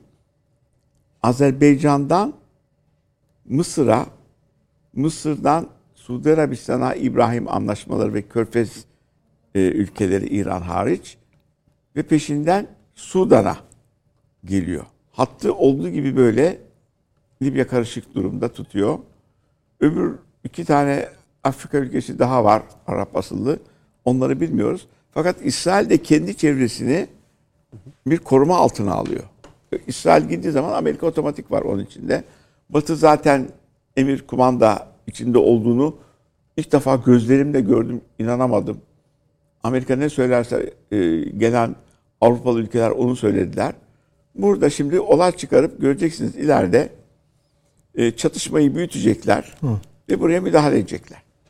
Batı burayı Kızıldeniz kısmını ele geçirecek. Zaten hemen Körfez'in ağzında Amerika'nın, İngiltere'nin, Fransa'nın, e, Türkiye'nin de var tabii. Savakinden sonra orada da üstümüz var. E, biz de NATO ülkesiyiz. E, orada daha sakin bir durumda olacağımızı tahmin ediyorum. E, Etiyopya'daki durumda çok belirgin şekilde değil. şey hocam. O- Yani burası olay büyüyecek. Çünkü Batı'nın istediği burada karışıklık çıkarıp müdahale etme hakkını elde etmek. Evet bu ülkelerden de bize ça- yani davetler var krizler sırasında. Etiyopya da çağırdı. Ama e, şeyle karşılayacaksınız. NATO ülkesi olarak Amerika ve Avrupa. Afrika'nın genelinde ne kadar askerimiz var acaba? Burada Amerika'nın 1600 adamı varmış Sudan'da. Amerikan büyük elçiliği de 1200 kişi. Diyor ki Sudan Amerika'nın Afrika'daki en büyük istihbarat merkezi durumundaydı diyor. Ama esasında işte bizim orada akademisyenlerimizin, bilim adamlarımızın olması lazım, öğrencilerimizin olması lazım. Sudan'dan Türkiye'ye öğrenciler geliyor Allah'tan onları biliyoruz da. Ee, onun ötesinde gazetecimizin falan olması lazım. Yani ne oluyor bu Sudan'da diye. Yani Su- Sudan deyince veya da Afrikalı kadınlar falan diyorsun işte kadın hakları falan. Biz Naomi falan zannediyoruz onları. Sadece görüyoruz işte Afrikalı kadın. E ne? Bundan ibaret değil yani. Orada o insanların ya çok ciddi problemleri olan insanlar bunlar üzerinde çalışan aktivistlerimizin, sivil toplum gruplarımızın olması lazım. Avni Bey çok teşekkür ediyorum. E biz de teşekkür Süleyman ediyoruz. Hocam. Sağ olun. Sağ olun. Hasan Bey, Teşekkür ederiz. Mehmet Hocam teşekkür ediyoruz. Efendim devam edeceğiz. Bitirdik mi? Bitiremedik tabii her zaman olduğu gibi. Bu da bir akıl odası gel tradisyonu öyle söyleyelim geleneği. İnşallah tamamlayacağız yeni olayları ekleyerek. İyi geceler diliyoruz.